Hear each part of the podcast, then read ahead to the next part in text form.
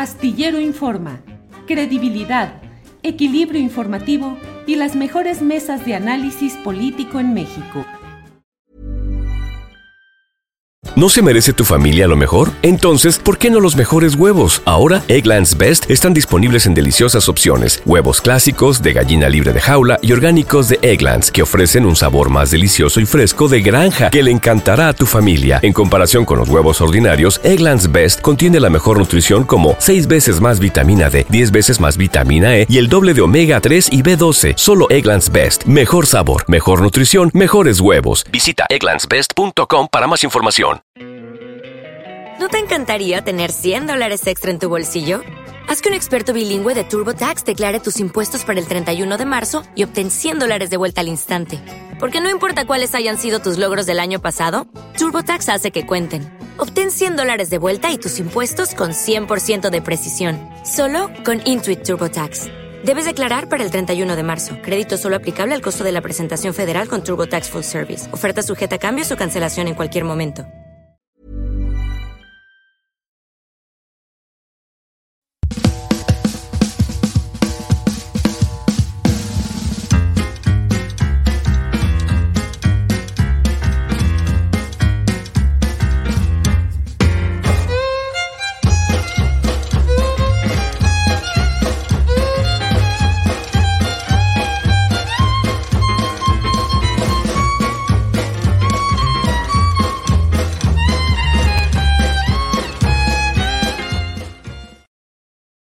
Muchas gracias, muchas gracias. Buenas tardes. Hoy es el miércoles 26 de julio de 2023 y le damos las gracias por acompañarnos en la transmisión, en la emisión correspondiente a esta eh, Astillero Informa. Muchas gracias por estar aquí. Tenemos, como siempre, la información más relevante. Tendremos uh, entrevistas. Tenemos eh, a las dos y media, tenemos concertada una entrevista con la aspirante a coordinar la defensa de la 4T, Claudia Sheinbaum, y bueno, pues iremos avanzando a lo largo de este programa llevándoles información interesante del día. Por ello, saludo con mucho gusto a mi compañera Alex Fernanda, a quien saludo con gusto. Alex, buenas tardes. Hola Julio, ¿cómo estás? Bien, todo en orden, comenzando con mucho entusiasmo. Alex. Así es, Julio, feliz miércoles. Y mira, hoy vamos a empezar con una nota que, bueno, a través de un video publicado en sus redes sociales, el Instituto Mexicano del Seguro Social, pues informó sobre la investigación eh, que tiene acerca del caso de Aitana, eh, la menor de edad que lamentablemente falleció el 10 de julio en un elevador en Playa del Carmen. Entre las irregularidades que señalan en este video que, bueno, estamos viendo en pantalla, eh, dicen que los términos y condiciones de la investigación de mercado sufrieron modificaciones sustanciales. Se modificaron las características de los elevadores y de las personas que iban a participar y hubo irregularidades en la apertura de evaluación.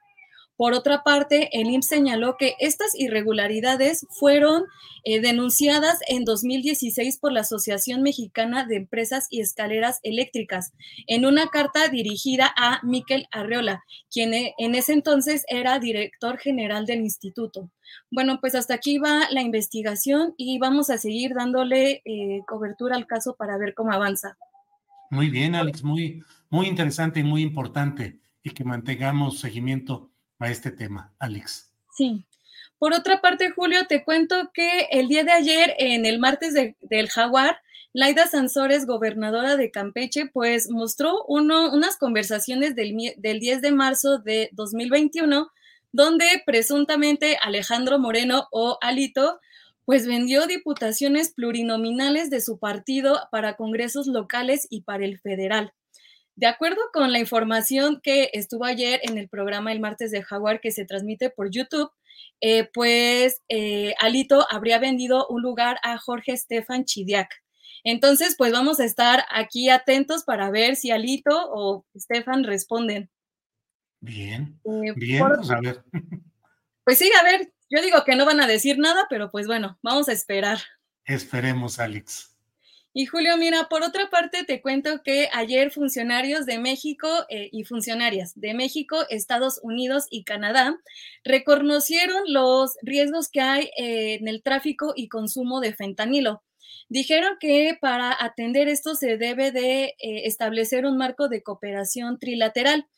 aquí en pantalla estamos viendo un tuit de Rosa Isela Rodríguez, titular de la Secretaría y Protección Ciudadana, podemos ver estas fotos donde menciona que se debe avanzar en una solución conjunta. Eh, por otro lado, hoy Rosa Isela eh, estuvo en la mañanera y dijo lo siguiente eh, acerca de esta reunión. por favor, el video. Nos dio gusto reunirnos para avanzar en este diálogo respetuoso que ha derivado en acciones coordinadas y cuyo único propósito es proteger a nuestros pueblos. Expusimos ahí que la prioridad de México es lograr la pacificación del país. México reiteró su compromiso de seguir realizando acciones que favorezcan la migración ordenada, segura, regulada y humana informamos del seguimiento a la estrategia contra el consumo y el tráfico de fentanilo, de precursores y sustancias químicas, donde todos los días tenemos importantes resultados. México insistió en que sigan los trabajos para evitar la llegada de armas ilegales a nuestro territorio. Vamos a seguir trabajando de manera coordinada las tres naciones para frenar la incidencia de delitos y que quede muy claro que en materia de seguridad no hay frontera ni territorio para la impunidad. Y eso dijo Rosa Isela. Y mira, Julio, finalmente te quiero contar que el presidente durante la conferencia de prensa matutina retomó pues este tema donde hay personas que están promoviendo una idea de magnicidio. Mencionó que quienes están impulsando esta idea, esta campaña, son personas que están vinculados a Carlos Salinas de Gortari. Dijo que recibían dinero del gobierno anterior y por otra parte llamó a no caer en provocaciones. Escuchemos lo que dijo el presidente. Que quienes impulsan esta campaña, pues son personajes muy vinculados a Salinas de Gortari, al grupo de poder económico y político que dominaba México, que se sentían dueños de México. Lo otro, muy específico, particular, es que casi todos recibían dinero del gobierno anterior. Beatriz Pajes del 13 al 18, 57 millones. Raimundo Rivapalacio, del 2013 al 18, 31 millones 138 mil 703 pesos.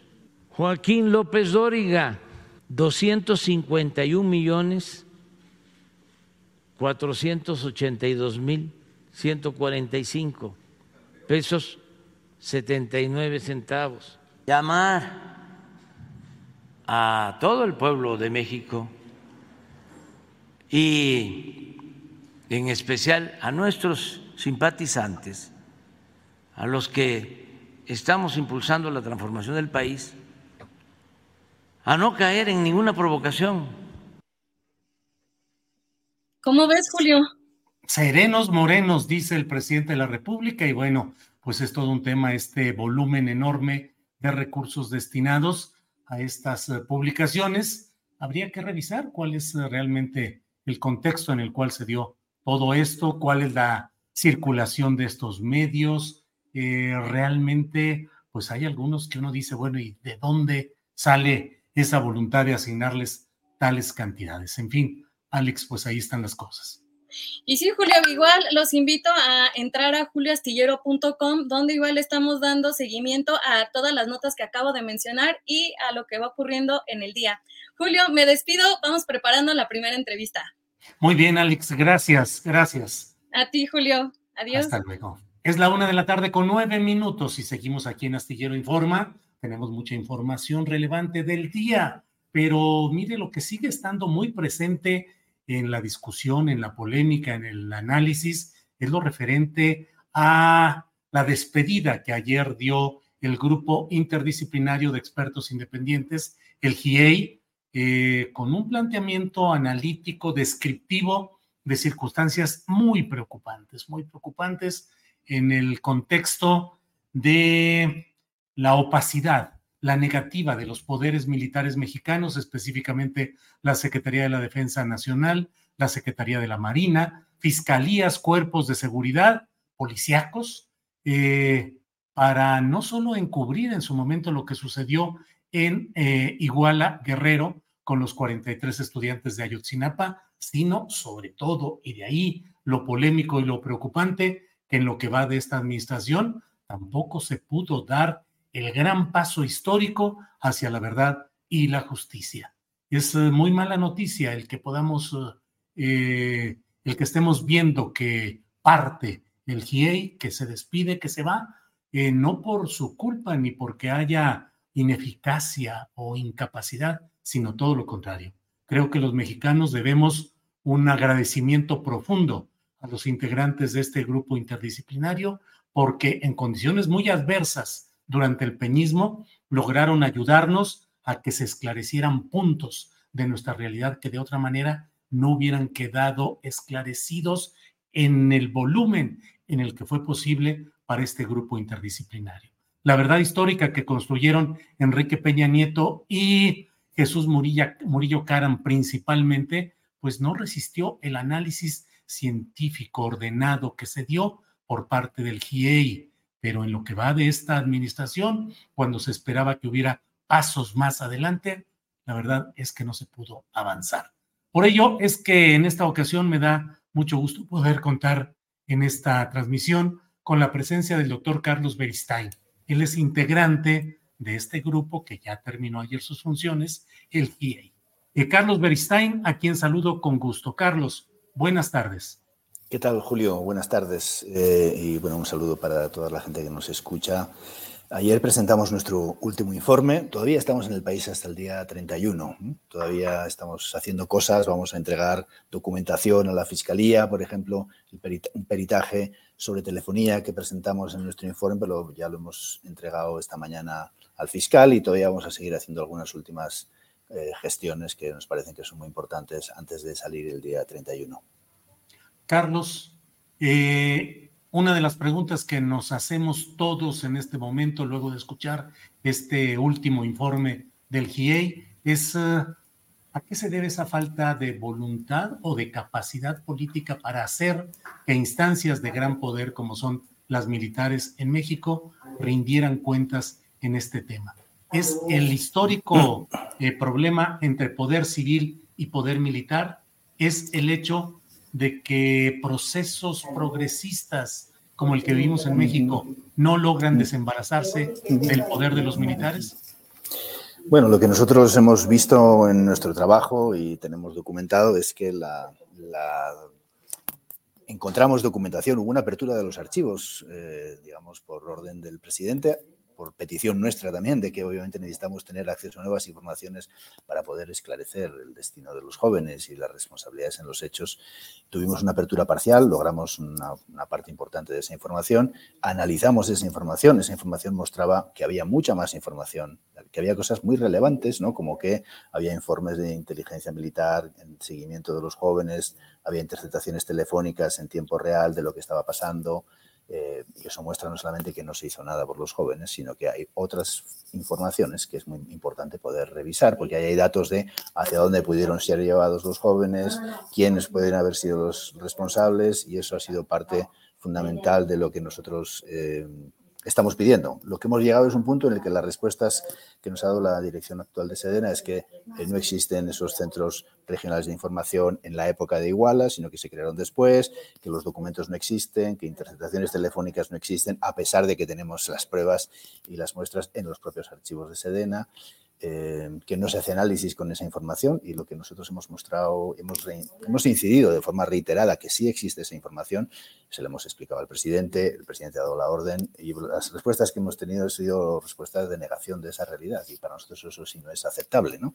No se puede aceptar la, que teniendo los datos como tenemos, ¿no? Eh, los números de los documentos que, que, faltan, la respuesta que se da sea que no, que no existe, ¿no? o que eh, que esos centros no existían cuando tenemos los, los, documentos, los membretes, a quién se mandaba toda esa información. Eso lo que muestra es pues, que no hay una respuesta positiva de, la actual administración, tampoco de Sedena, a la demanda de, de, apertura de los archivos y a las demandas de verdad que salen y que están incluidas en esa, en esa información.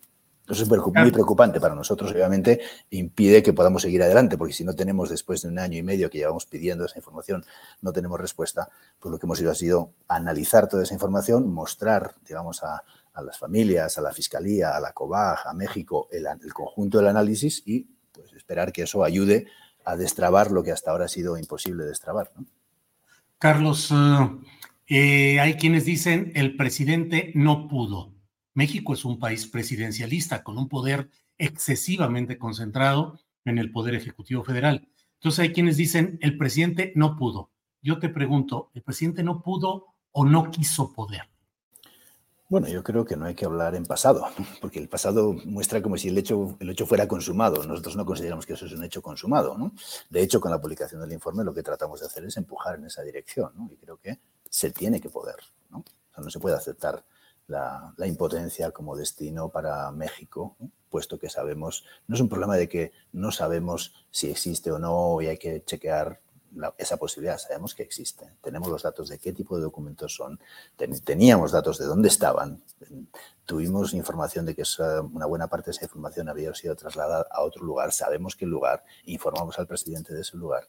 Eh, y sabemos que muchos de los documentos que nosotros estamos pidiendo además fueron enviados a muy diferentes niveles de, mando en Sedena, ¿no? solamente se quedaron en el 27 batallón o en el 41 batallón, en la zona militar 35, también llegaron a la novena región militar, otros llegaron al DN1, es decir, a México, al ALS2, el Servicio de Inteligencia, y esa información sabemos que existe, tenemos la numeración de cuáles son esos documentos y la respuesta no puede ser no se pudo, ¿no? La respuesta es que se tiene que poder, ¿no? Eso para nosotros es lo determinante, ¿Mantiene el gobierno mexicano, el Estado mexicano, las vías para poder llegar a esa verdad a la que ustedes, una institución internacional llegada por un acuerdo entre el gobierno mexicano y la Comisión Interamericana de Derechos Humanos, eh, el Estado mexicano y el gobierno mantienen estructuras, ámbitos que puedan llegar a esa verdad o está demasiado deteriorada ya esa misma estructura, Carlos?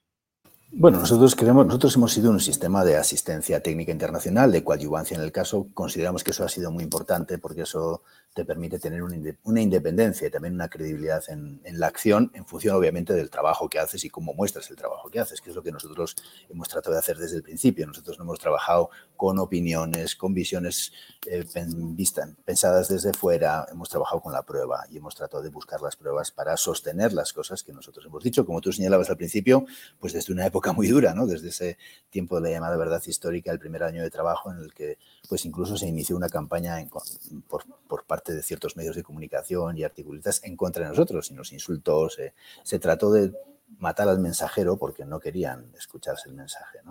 Entonces, la, independencia y la presencia internacional ha sido muy importante. En este caso, consideramos que eso va, pues va a seguir siendo importante. Hay que trabajar también con los representantes de las víctimas, que son otro actor fundamental para el futuro, y sobre todo hay que usar para nosotros, digamos, todo el trabajo que ha hecho el GIEI y que ha mostrado en sus informes, y especialmente en este último informe, que tiene nuevas pruebas, nuevos hallazgos sobre la, la existencia de esa información, cuál es esa información, sobre qué términos, en términos de de qué tipo de información estamos hablando. Estamos hablando de información que habla de que los jóvenes, los jóvenes fueron llevados a tal lugar o a tal otro. Estamos hablando de interceptaciones telefónicas entre protagonistas de la desaparición forzada en su momento que están hablando entre sí. Y estamos hablando de conversaciones que están cortadas. Tenemos documentos de análisis que muestran que hay más información, porque en los documentos de análisis hay más información que la que hay en esa documentación que está cortada y tenemos los números de esos documentos.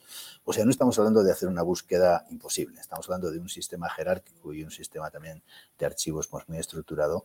Esa información existe, existe a diferentes niveles y tiene que ser proporcionada. La presencia internacional ha sido, ha sido fundamental para dar confianza a las víctimas desde el principio y también para hacer un trabajo con un estándar internacional serio en términos de la investigación y creemos que ese estándar tiene que mantenerse. Y la independencia de la evaluación de esa información también. Lo primero que hay que lograr es que esa información esté disponible y después que el análisis que se pueda hacer tenga la independencia que se necesita. Pasamos de la verdad histórica a quienes dicen la mentira se ha institucionalizado. Por lo que han visto en este tema, Carlos, ¿la mentira se ha institucionalizado? Bueno, nosotros señalamos eso en nuestra presentación. Ayer dijimos que estamos en una situación de riesgo de la que la mentira se institucionalice. ¿Por qué? Porque las respuestas que hemos tenido, como te decía, no es la primera respuesta ahora, las respuestas que hemos tenido desde hace un año y medio, pues han sido cuestiones que sabemos que son falsas. ¿no? Primero, se nos dijo que los, los documentos que descubrimos, que los CRFI, el CRFI era un centro regional de fusión de inteligencia, no existía a esa época en Iguala y se nos da incluso los planos del centro que se crea el año siguiente. Nosotros no estamos hablando de un centro como un edificio, estamos hablando de que ese sistema, el centro, funcionaba dentro del 27 Batallón. Tenemos testimonios de cómo funcionaba y tenemos documentos de cómo funcionaba. Nosotros no solo nos basamos en, declaraciones, tenemos documento que dice CRFI 26 de septiembre de 2014 y está diciendo a quién están mandando esa información. Entonces, el CRFI sí funcionaba, existían igualas, sí, hacía interceptaciones telefónicas, tenemos los datos, tenemos las transcripciones de las, de las, de las eh, transcripciones, lo que se nos ha dicho es que mm, por ley Sedena no puede hacer eso y entonces no hace eso, pero sabemos que lo estaba haciendo, tenemos los documentos que muestran cómo sí lo estaba haciendo. Se nos ha dicho que el CRFI eh, no dependía de Sedena, sino que dependía del CISEN perdón, pero todos los documentos que tenemos muestran que dependía de Sedena. A todas las personas a las que se les envía la información a todos los niveles de mando son de Sedena, como digo, hasta el DN1. No hay ningún documento que se envíe al CISEN y ese, CRFI no dependía del CISEN. La prueba está en sus propios archivos.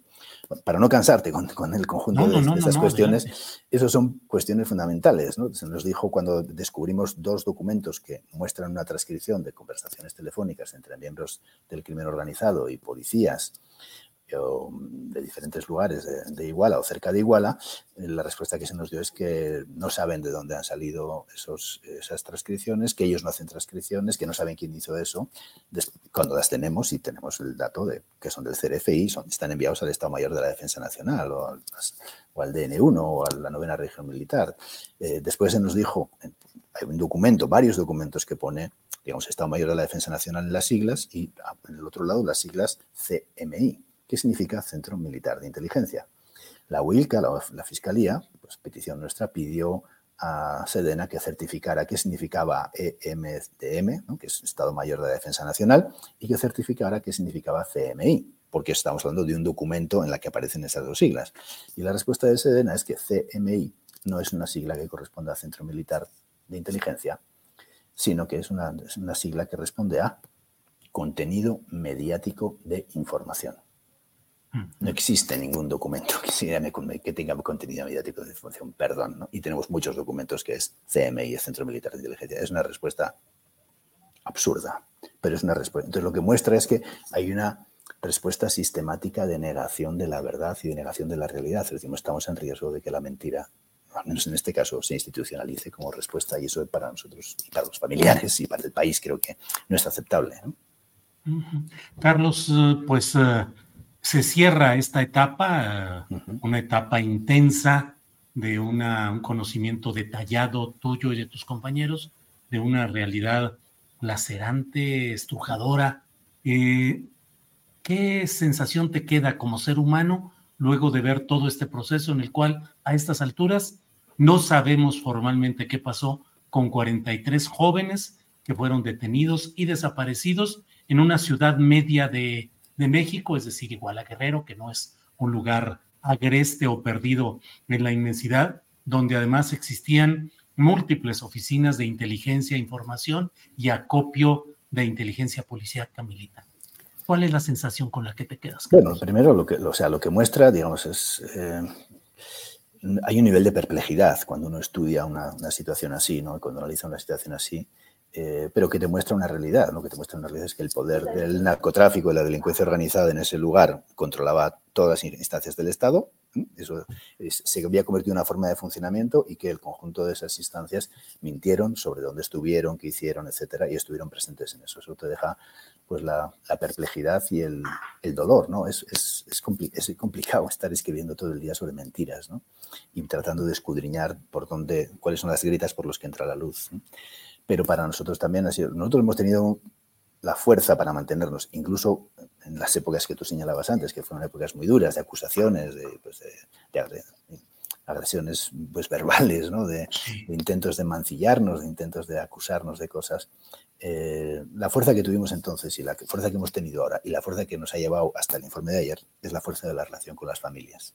Nosotros tenemos una profunda convicción, una profunda relación, porque ellas son la fuente de sentido, ¿no? Ellas son las que han empujado para que nosotros estemos en el país, ellas son las que han tenido la confianza total en nosotros y nosotras son las, a las que les hemos dado cuenta de todos los pasos que hemos ido dando y cuando uno está en una situación que te cuestiona tanto, bueno, ¿qué sentido tiene que se nos invite a un país en el que se ponen obstáculos, en el que no te dejan investigar o en el que te mienten?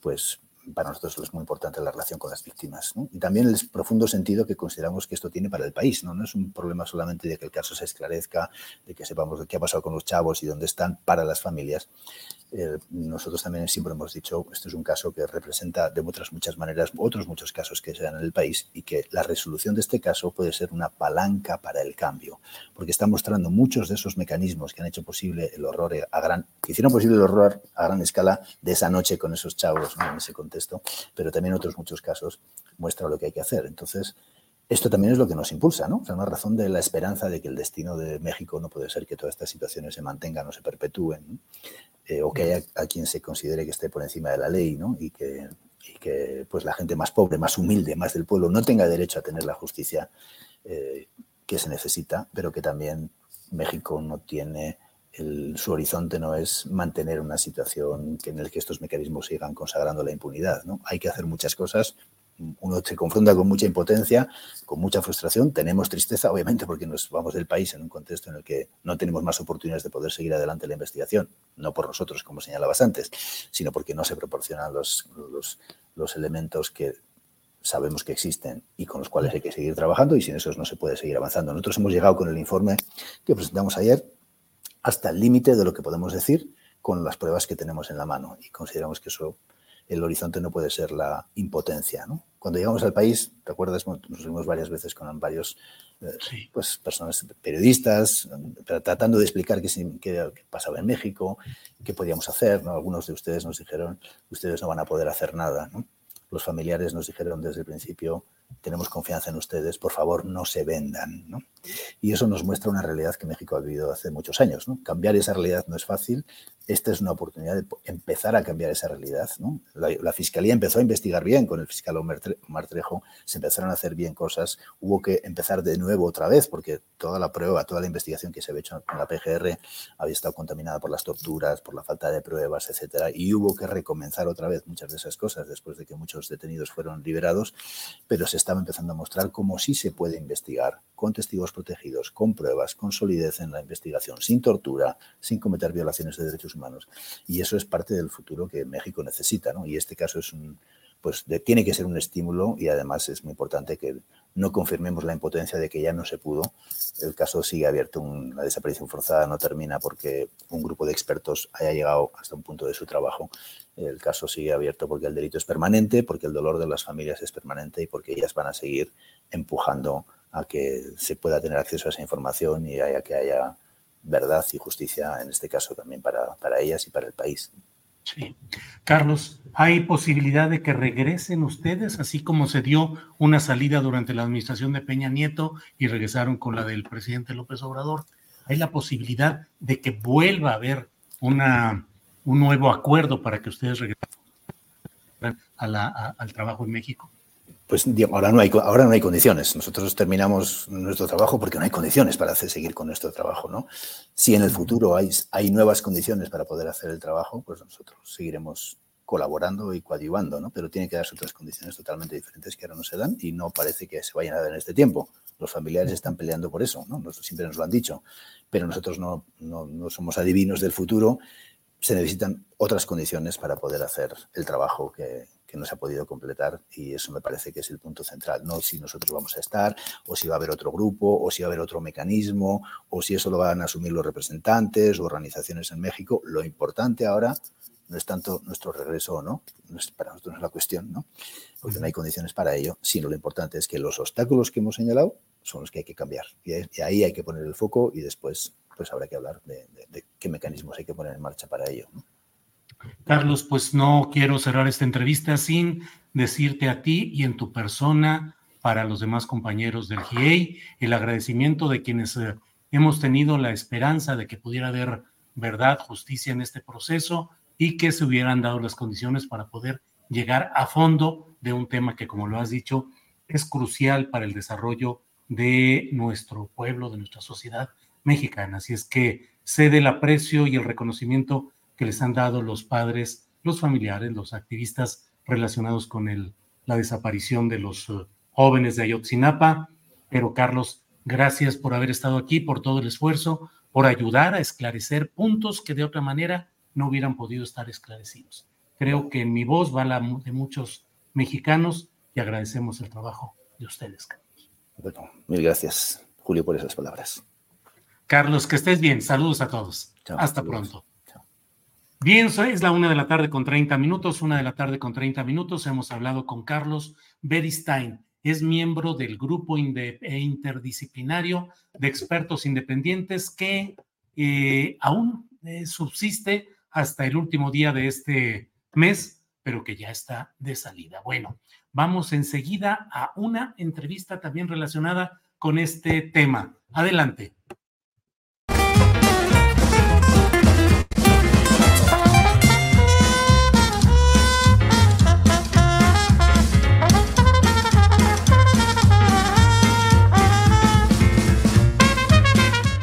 Pues en general creo que este día, estas horas, son para reflexionar acerca de lo que ha sucedido con el grupo interdisciplinario de expertos independientes que ayer se despidió de México y dio una serie de consideraciones que han hecho llevar a algunos de quienes siguen esta, todo este episodio trágico tan terrible de nuestro México a señalar que fue el Estado, pero sigue siendo el Estado.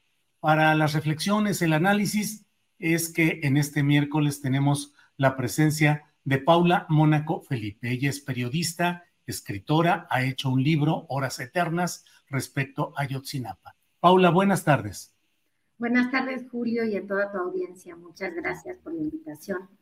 Gracias, Paula. Ayer leí algunos comentarios tuyos respecto a el informe del GIEI, lo que significa, qué implica, qué te parece más relevante de lo que sucedió ayer, de lo que dijo, de lo que planteó en su último informe este grupo interdisciplinario. Paula. Eh, yo creo que el último informe como culminación del trabajo del grupo interdisciplinario de expertos independientes que estuvo más de ocho años en México, un grupo de expertos realmente excepcionales y que hicieron un trabajo muy fuerte. Ese informe de ayer que recupera todo el trabajo de estos años y las últimas aportaciones, es tan poderoso como demoledor, porque demostró e-, eso que fue un sentimiento primero, eh, que se fue configurando después esta idea de que fue el Estado, el GIEI le puso pruebas, peritajes, eh, trabajo de investigación muy profundo, demostró con todas las letras que sí fue el Estado, demostró que hubo un crimen de Estado con participación de distintas instancias, lo demostró incluso con lo más actual y frecuente y válido en peritajes, como es la telefonía georreferenciada. Ayer nos mostraron los movimientos, incluso por dónde anduvieron cada uno de los policías, en qué horas y minutos de esa noche, los policías, el ejército, la Policía Federal, el CISEN es decir, distintas corporaciones. El GIEI demostró acabadamente, completamente que fue un crimen de Estado, pero también se va diciéndonos que no pueden avanzar más, porque aún estando demostrado eso, falta, ahí sigue habiendo casi nueve años después, un hueco muy grande de información por parte de las Fuerzas Armadas, de México, de la Secretaría de Marina Armada y, de, y del Ejército, y sigue habiendo un ocultamiento por parte de la Fiscalía General de la República. Demostró de alguna manera no solo que en ese momento fue el Estado, sino que hoy en México sigue siendo el Estado, pero además hay poderes fácticos que no en todo, probablemente, pero en esto sí, superan incluso en poder al presidente, quien quiso y no pudo resolver el caso. El caso se atoró en la Fiscalía General de la República, se atoró en las Fuerzas Armadas y por su falta de voluntad no solo nos faltan elementos para terminar de completar la verdad, sino que tampoco se ha podido avanzar en justicia. Creo que es demoledor porque muestra esos poderes fácticos que gobiernan hoy en México, así como hace unos años entró a nosotros esta idea de narcoestado, donde había territorios donde gobernaba el narco más que el Estado. Creo que hoy estamos hablando de un Estado eh, débil en ciertos ángulos y muy fuerte en algunas instituciones, personas y grupos de poder que, que lo dominan todo, incluso más allá del presidente. Y deja también un miedo, si en este caso tan documentado, tan estudiado, tan probado científicamente con pruebas jurídicas, no se puede avanzar hacia la justicia, ¿en cuál otro se podrá? Paula, es muy duro esta, este señalamiento que hemos escuchado de ayer a hoy en varios casos en los que se habla de que el presidente quiso pero no pudo. Es decir, el poder civil que no ha podido hacer que el poder militar ceda ante exigencias de verdad y de justicia. Terrible decir eso, Paula. El presidente de México quiso pero no pudo. Terrible porque también no es innegable, es muy difícil que esto no se hile con la historia política reciente de nuestro continente. Eh, vivimos en un continente que pasó décadas alternando dictaduras militares, terrorismo de Estado. En México nunca tuvimos una dictadura militar, siempre tuvimos unas fuerzas armadas y un poder militar que ahí estaba, eh, latente, que desaparecía personas, que hacía labores de inteligencia que no, que no necesitó de dar un golpe para seguir haciendo lo que quería hacer y hoy está demostrado que sigue teniendo ese poder, siguen teniendo ese poder las Fuerzas Armadas en México. Y por eso, por supuesto, en, en el contexto de, este viraje hacia la derecha y el crecimiento de las derechas en el mundo, da mucho miedo porque un poder tan concentrado en personas armadas y con lógicas muy distintas a la de un régimen democrático, este poder da mucho miedo, pero a mí también me llamó mucho la atención en todo el proceso del GIEI y me sigue preocupando mucho el papel de la Fiscalía General de la República, que impide el avance de cualquier justicia, impide el investigar, impide eh, el librar órdenes de prevención, filtra información para que puedan fugarse las personas que van a ser detenidas. Es decir, hay una pinza ahí de garantía de impunidad que la operan quienes no, quienes son también, además de las Fuerzas Armadas, eh, pues los poderosos de facto en este país. Paula, hay quienes eh, con pragmatismo político y electoral dicen el presidente de México no puede disociarse de las Fuerzas Armadas, tiene que evitar que haya tentaciones de un golpe de Estado. Por eso los corteja, les entrega porciones de poder muy importantes, inéditas en la historia política mexicana, empresas, negocios, protección, devolver al general Cienfuegos con toda la fuerza del Estado mexicano para regresarlo. Y hay quienes dicen es que electoral y políticamente el presidente tiene que mantener a flote su proyecto y para eso necesita estar en sintonía, en entendimiento con las cúpulas de las Fuerzas Armadas. ¿Qué opinas, Paula? Yo estoy de acuerdo, creo que no podemos ser ingenuos ni naif en esto. Las Fuerzas Armadas son un actor en todos los países que existen, que tienen posibilidad de, ejercicio de la violencia, que tienen muchas más posibilidades que el propio gobierno de ejercicio de la violencia, y tienen que ser sin duda siempre alguien que, cualquier presidente tiene que tener un buen diálogo y una buena comunicación y un buen vínculo para no, sentir el riesgo en la nuca de, ese golpe de Estado. Pero, pero en México tenemos dos situaciones inéditas que no conocíamos. Una es en, vías de, esta, de este vínculo, el presidente López Obrador ha cedido a las Fuerzas Armadas cada vez más poder en ámbitos que tienen que ver con lo civil, pero en ámbitos también que son estratégicos como el manejo de aeropuertos, como construcciones de grandes megaproyectos. Entonces hay un límite que López Obrador está llevando mucho más allá de lo conocido y de lo deseable. Eso por un lado. Y por otro lado, tampoco podemos ser ingenuos en dejar de ver que las Fuerzas Armadas han sido un actor clave en, el crecimiento de la violencia en el país. Se inició hace más de 15 años una estrategia de militarización de tareas de seguridad que no dio resultados de reducir la violencia, sino por el contrario se, se, ahondó la violencia. Y en probados casos, como en este, como en el de Ayotzinapa, hemos visto que las Fuerzas Armadas tienen vínculos con el crimen organizado, son parte del crimen organizado. Entonces, esa situación complica muchísimo el, presente y lo que pueda ocurrir. ¿Es una alianza estratégica con la Fuerza Armada? ¿Tiene que existir para evitar golpes de Estado? Sí existe en toda América Latina. No, no la comparto, pero entiendo que tenga que ser así. Ahora en México, López Obrador ha ido mucho más allá con su estrategia, pero además asociándose a, un área que, que es parte del narcotráfico en muchos lugares. Por ejemplo, en lo que nos mostraba ayer el GIEI, nos decía que, a ver, por acá tengo mis notas porque fue un largo informe, pero en más de 2.000 comunicaciones que encontraron, 3.900 registros de comunicaciones, 2.800 eh, son de, esa noche, y confirmó el vínculo del CISEN y del ejército, la participación en esas horas, y confirmó que, que encontraron dentro de documentos eh, información, documentos propios de la Sedena, los propios, los pocos documentos que accedieron gracias a esas órdenes del presidente, las pocas que se acataron, dicen, hay bastante información que tenía la Sedena de la colusión, que tenían el ejército con el crimen organizado, y no hay ni un solo documento que señale que los jóvenes estaban coludidos con el narcotráfico.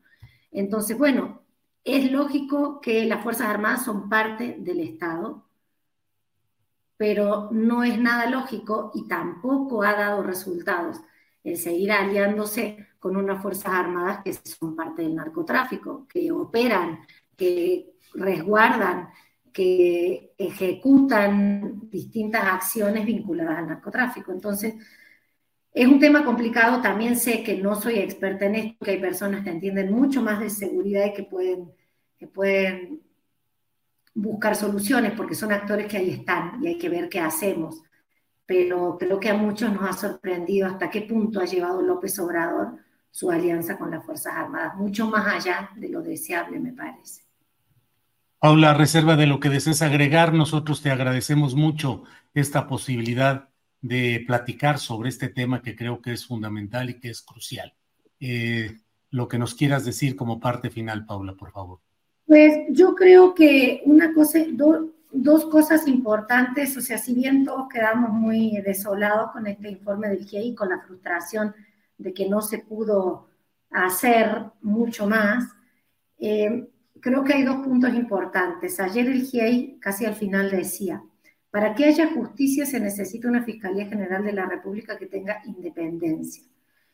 Y, creo que el camino de, ir peleando y abriendo espacios dentro de la justicia puede ser una forma más efectiva de frenar la violencia que poniendo más personas armadas en la calle o reforzando la seguridad con, militares.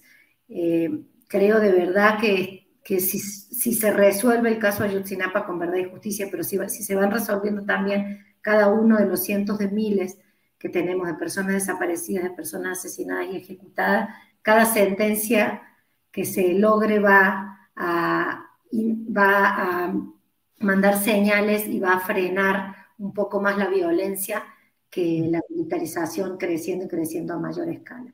Y también creo que es importante seguir exigiendo que se investigue y que se enjuicien a personas de altos mandos que, estuvieron vinculadas con el caso de Yotzinapa.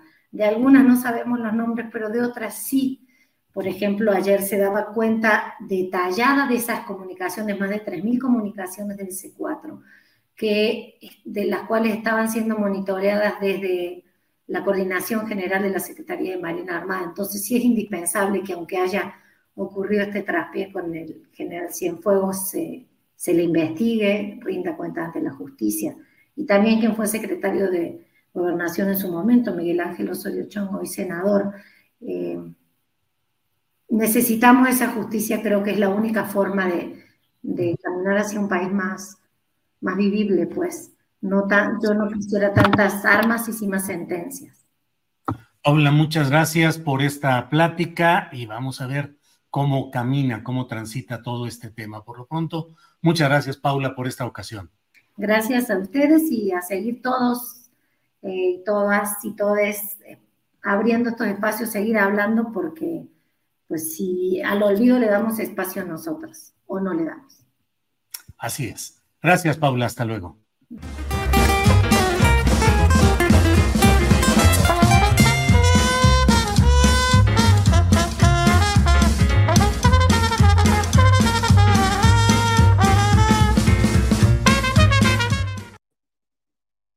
Bien, gracias por seguir aquí en Astillero Informa. Hoy tendremos una mesa de periodismo adelantadita, porque solo vamos a estar con Arturo Cano y con Marta Olivia López. Va a empezar por ahí de las uh, la 1.50, 10 minutos para las 2, y tendremos además, eh, la terminaremos a las dos y media, porque nos vamos a enlazar luego con eh, Claudia Chainbaum, la, una de las aspirantes a la coordinación de la 4T, que bueno, ya sabe usted que en el fondo lo que ello significa. Pero bueno, vamos uh, a seguir adelante. Mientras tanto, le voy comentando que en el Instituto Nacional Electoral se está discutiendo con especial cuidado todo lo referente a los lineamientos que debe establecer por orden del Tribunal Electoral. Los debe establecer el INE para la fiscalización, el desarrollo en general de estos actos llamados una especie de ante-pre-campaña y la conducta de quienes ahora se denominan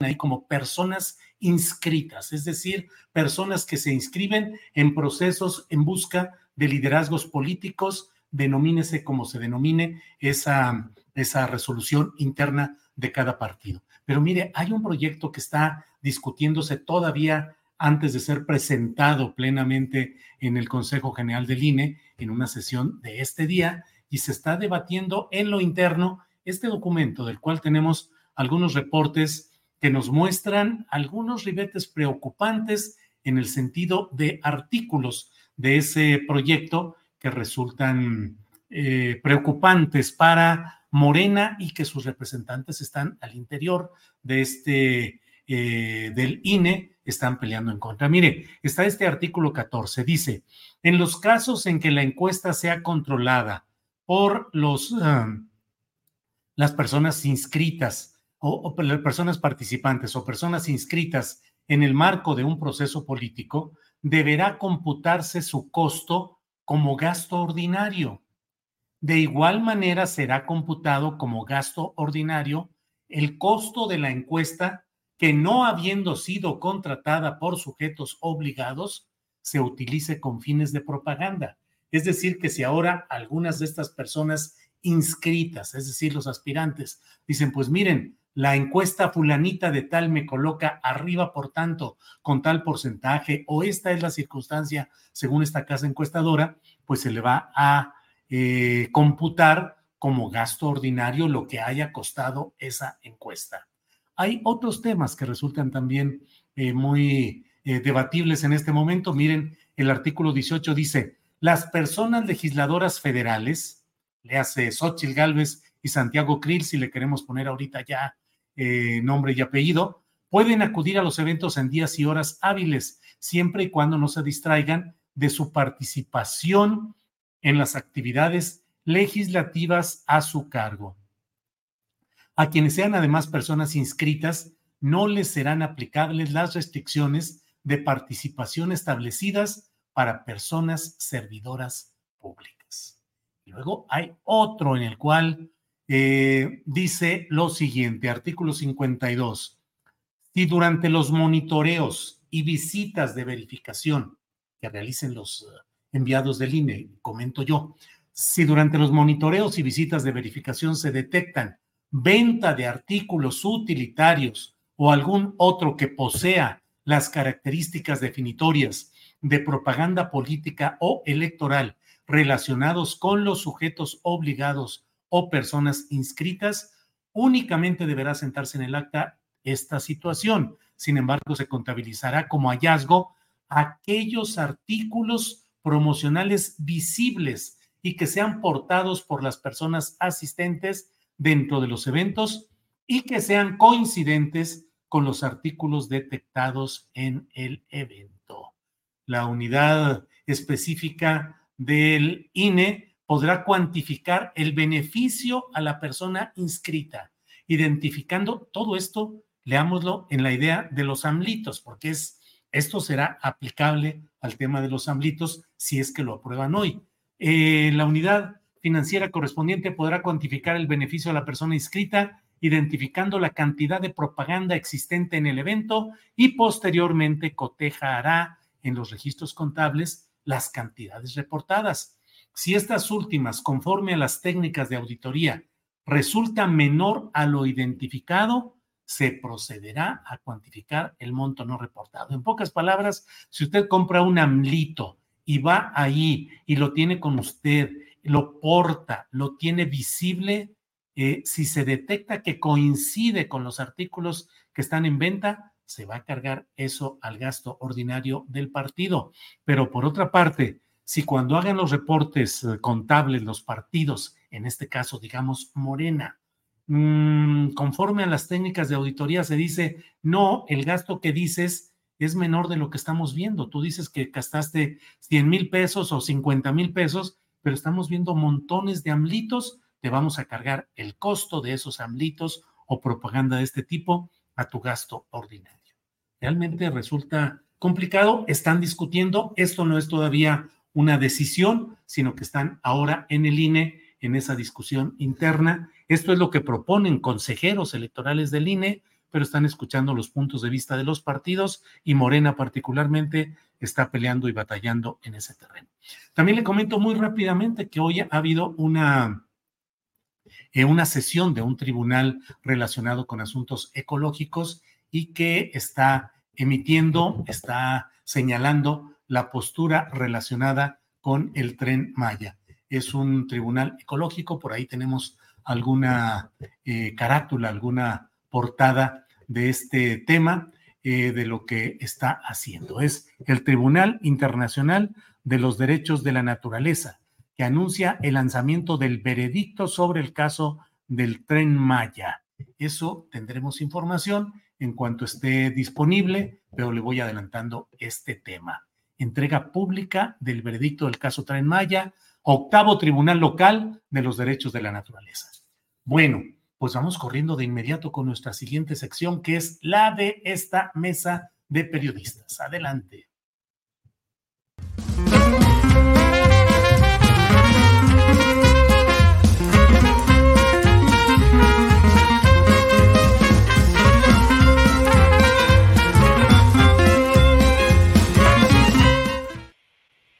Bien, ya estamos por ahí. Arturo Cano, buenas tardes. Muy buenas tardes, Julio. ¿Cómo estás? Bien, todo en orden. Marta, ¿qué tal? ¿Cómo te va? Marta Olivia, buenas tardes. Muy buenas tardes, Julio. Arturo, un gusto coincidir con ustedes en este miércoles. Muy bien, muchas gracias. Hoy vamos a tener un acomodo de nuestros, eh, em, de nuestros tiempos. Ah, ya les habrá comentado Alex Fernanda que a las dos y media terminaremos porque tenemos una entrevista por vía internet con Claudia Chainbaum a las dos y media, así es que vamos a darle para adelante. Arturo Cano, ¿cómo? Perdón, Arturo, ¿ibas a decir algo? No, no, me la saludas, te iba a decir nada más.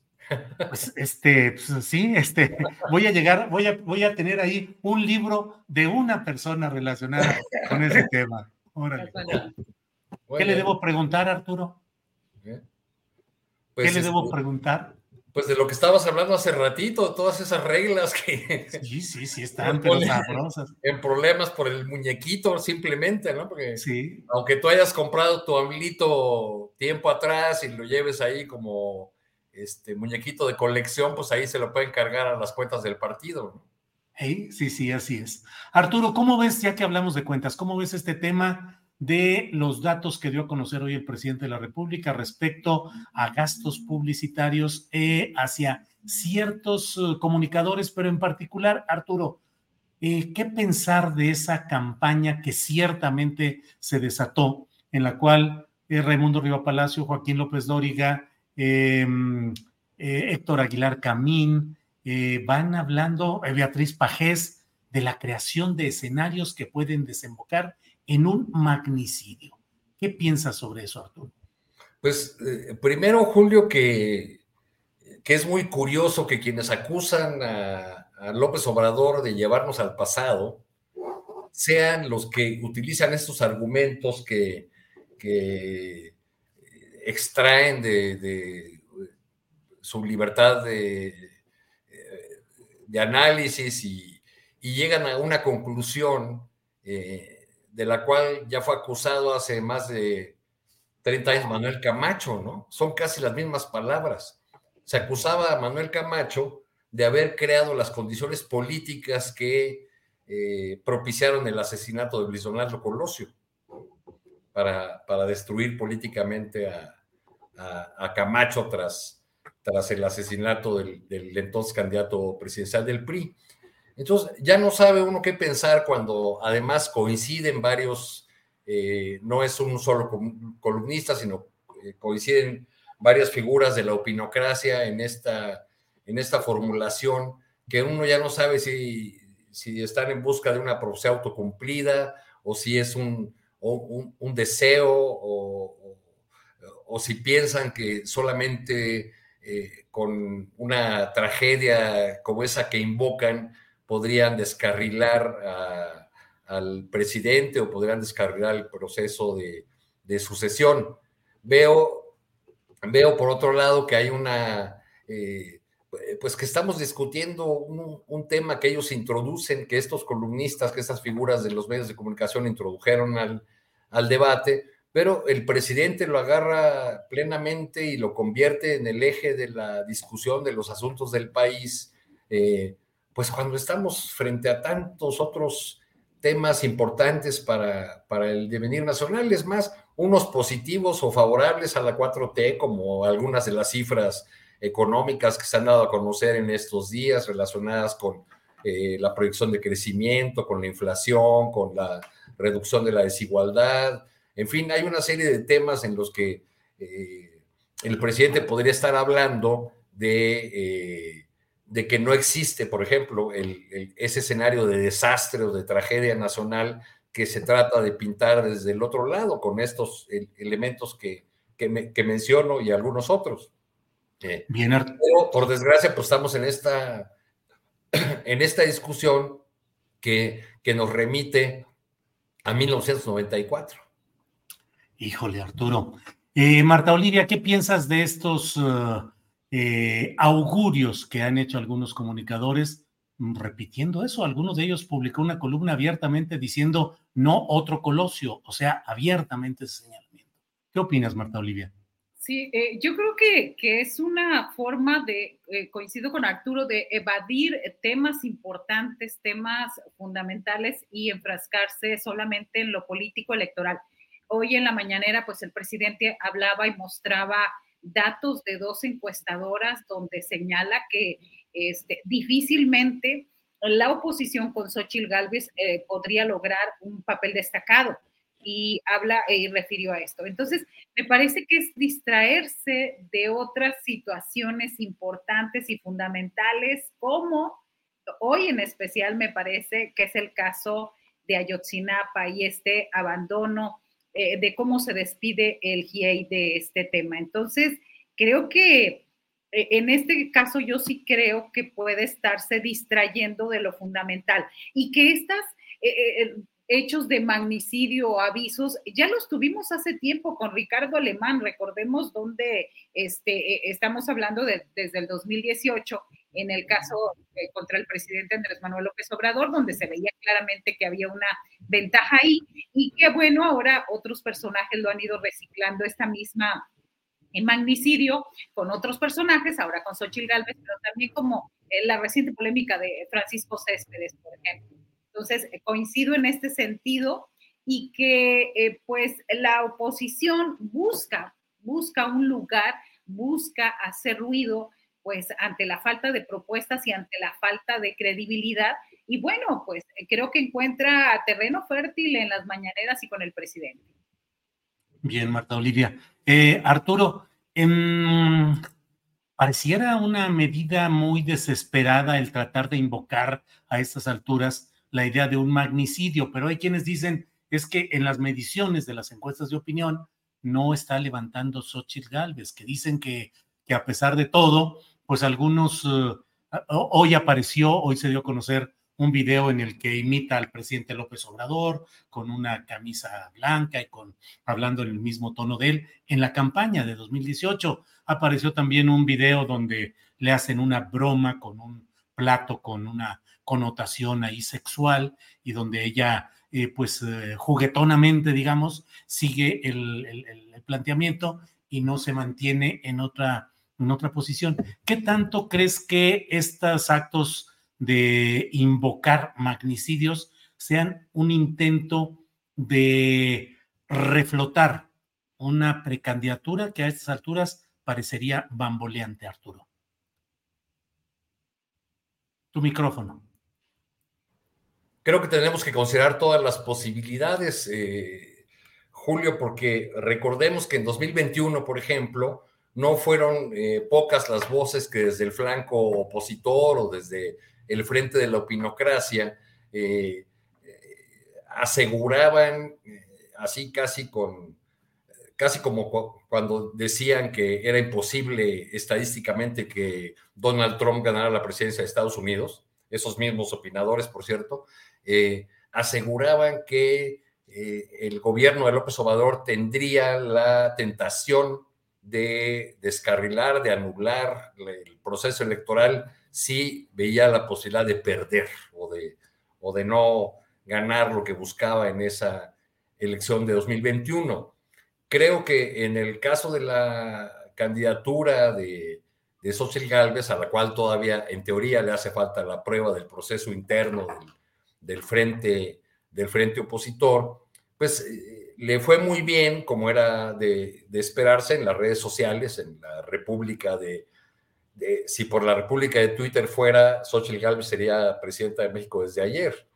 Pero hacía falta la prueba de la, de la realidad, hacía falta la prueba de los hechos y pues el camino todavía a la elección de 2024 es, es este, muy, muy largo. Entonces yo sí veo que, que puede ser una reacción o, un posicionamiento que tiene que ver con eh, meter ruido, con seguir impulsando la, la figura, con, eh, con evitar eh, que, la crítica social y periodística se centre en, los hechos de Xochitl Galvez y dejarla en ese, en ese terreno de qué buena candidata tenemos, porque es dicharachera, porque es buenísima para el esgrima verbal, porque es rápida de respuestas, porque, porque nos ofrece una versión renovada de, del hoy, hoy, hoy, hoy, ¿no? De, Vicente Fox, en fin.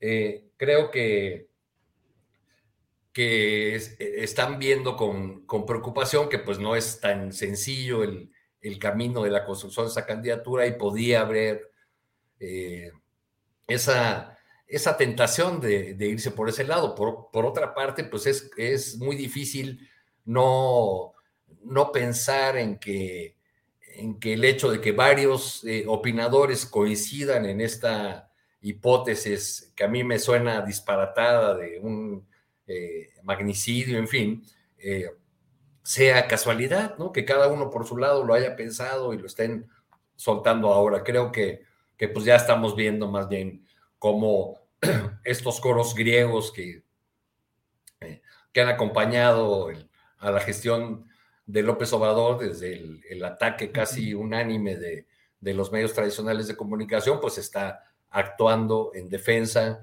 de, que, de quien ven como una esperanza o de que quien ven que puede descarrilar a, a, la 4T.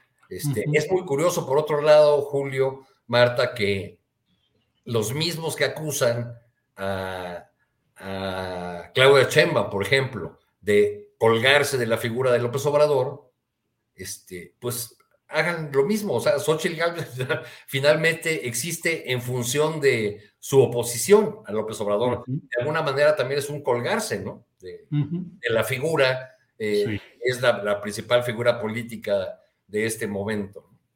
Bien. Eh, Marta Olivia, mencionaste el tema del GIEI, que ayer anunció ya su despedida, que se cumplirá con el último día de este mes. Pero, ¿qué te pareció lo que se dijo? ¿Qué lecciones extraer de lo que plantearon en su último informe, Marta?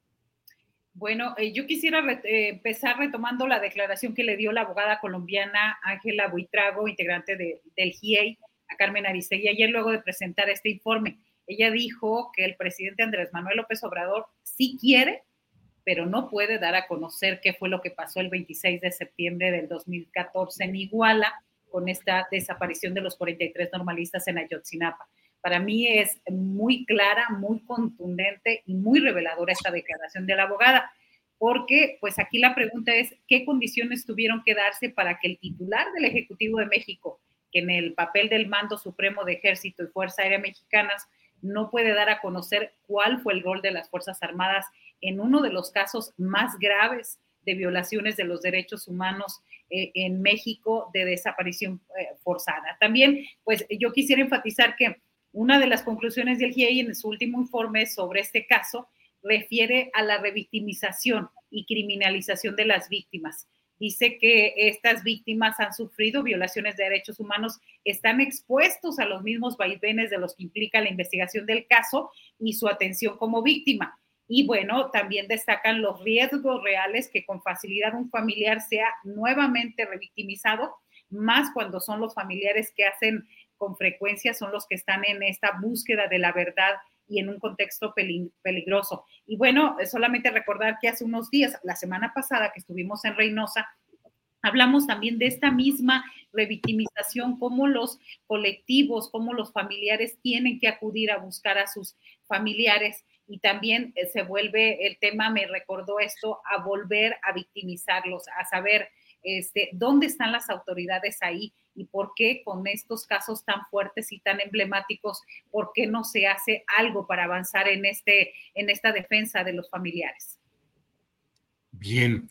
Eh, Arturo Cano, ¿qué opinas del tema del informe ayer del GIEI y los muchos datos eh, preocupantes, creo yo, de lo que ahí se dijo. ¿Qué opinas, Arturo?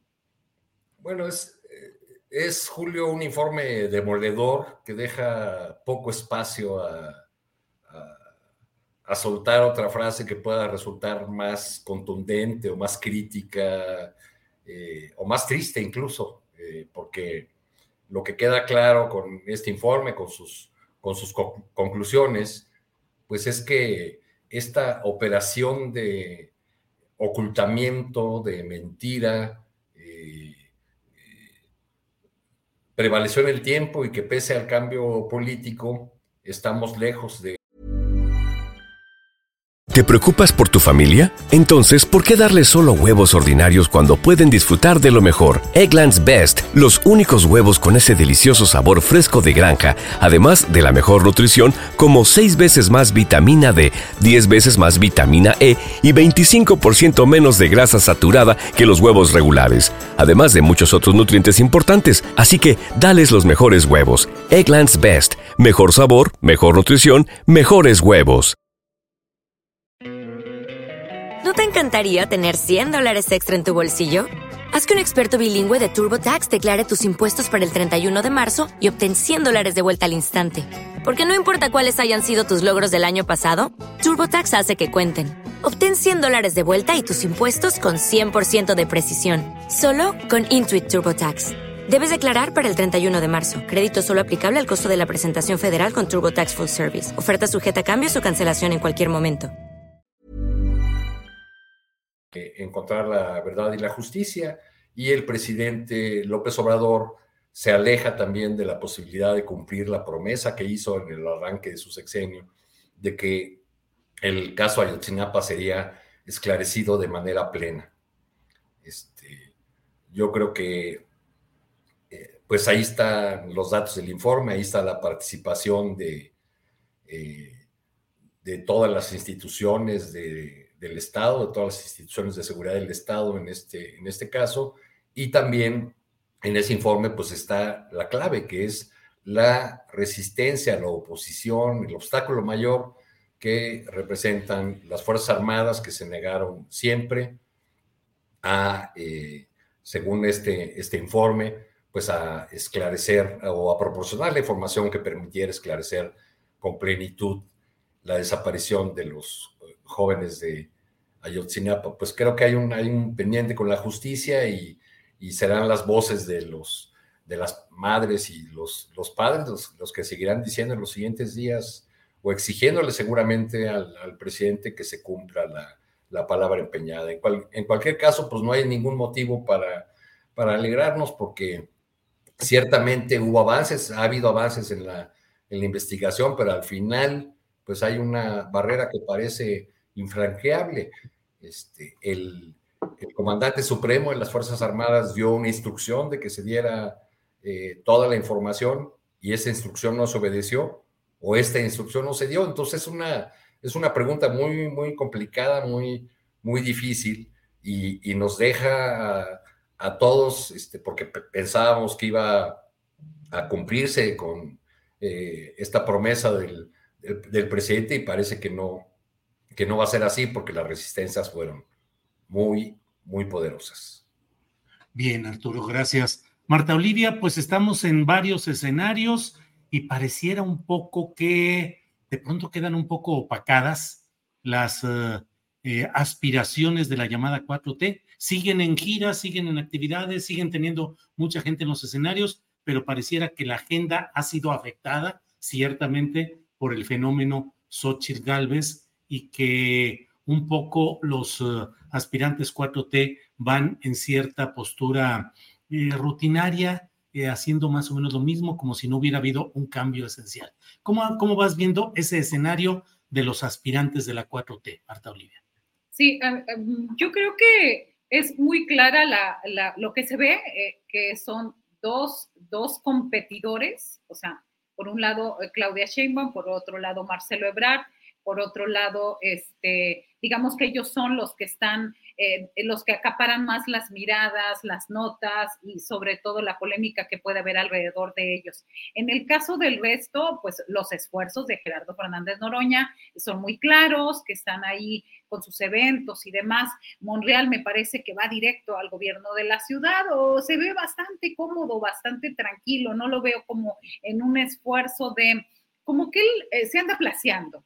Eh, bueno, Manuel Velasco sigue en estos eh, mini eventos de 30 segundos que promociona en todas sus redes. Creo que la agenda la están marcando tanto Claudia Sheinbaum como Marcelo Ebrard y hoy justamente veíamos un video de eh, Sheinbaum hablando de esta cuestión del tema del magnicidio, de cómo sí está marcando esta agenda, cómo se sigue de ese lado. Entonces, creo que como que entraron en un poco acá, este, en ciertos estados es de descanso, de asueto y como que van nadando de muertito. Ahorita como que bajó la intensidad, no hay tanta polémica, no hay tanto debate, ni hay eh, tanta exposición. En, el caso del norte, pues, por ejemplo, eh, Claudia Sheinbaum vino solamente a Tampico, por ejemplo, y va a Nuevo León, a otra ciudad en el caso de Marcelo Ebrard también nada más solamente estuvo en una ciudad. Tienen una agenda bastante extraña este, en ese sentido. No se ha percibido nada extraordinario, nada extraordinario ah, de los primeros días. Eh, en Tamaulipas, por ejemplo, lo revelador fue la visita de Adán Augusto López, donde pues denunció directamente a un coordinador regional de bienestar de que estaba repartiendo despensas muy cerca de ahí de, donde iba a ser su evento, un poco para alejar a la gente que iba a su, a su evento. pero pues no, no parece como que cayeron un poco de somnolencia. Eso es la impresión que nos da desde acá. Eh, Ebrard, pues, levantó un poco con este plan Ángel medio polémico, pero eh, el ciudadano de a pie como que no sabe ni tiene idea y muchos de ellos sin internet y muchos de ellos sin redes sociales, pues parece que estamos hablando de un mundo paralelo. Ese es mi comentario.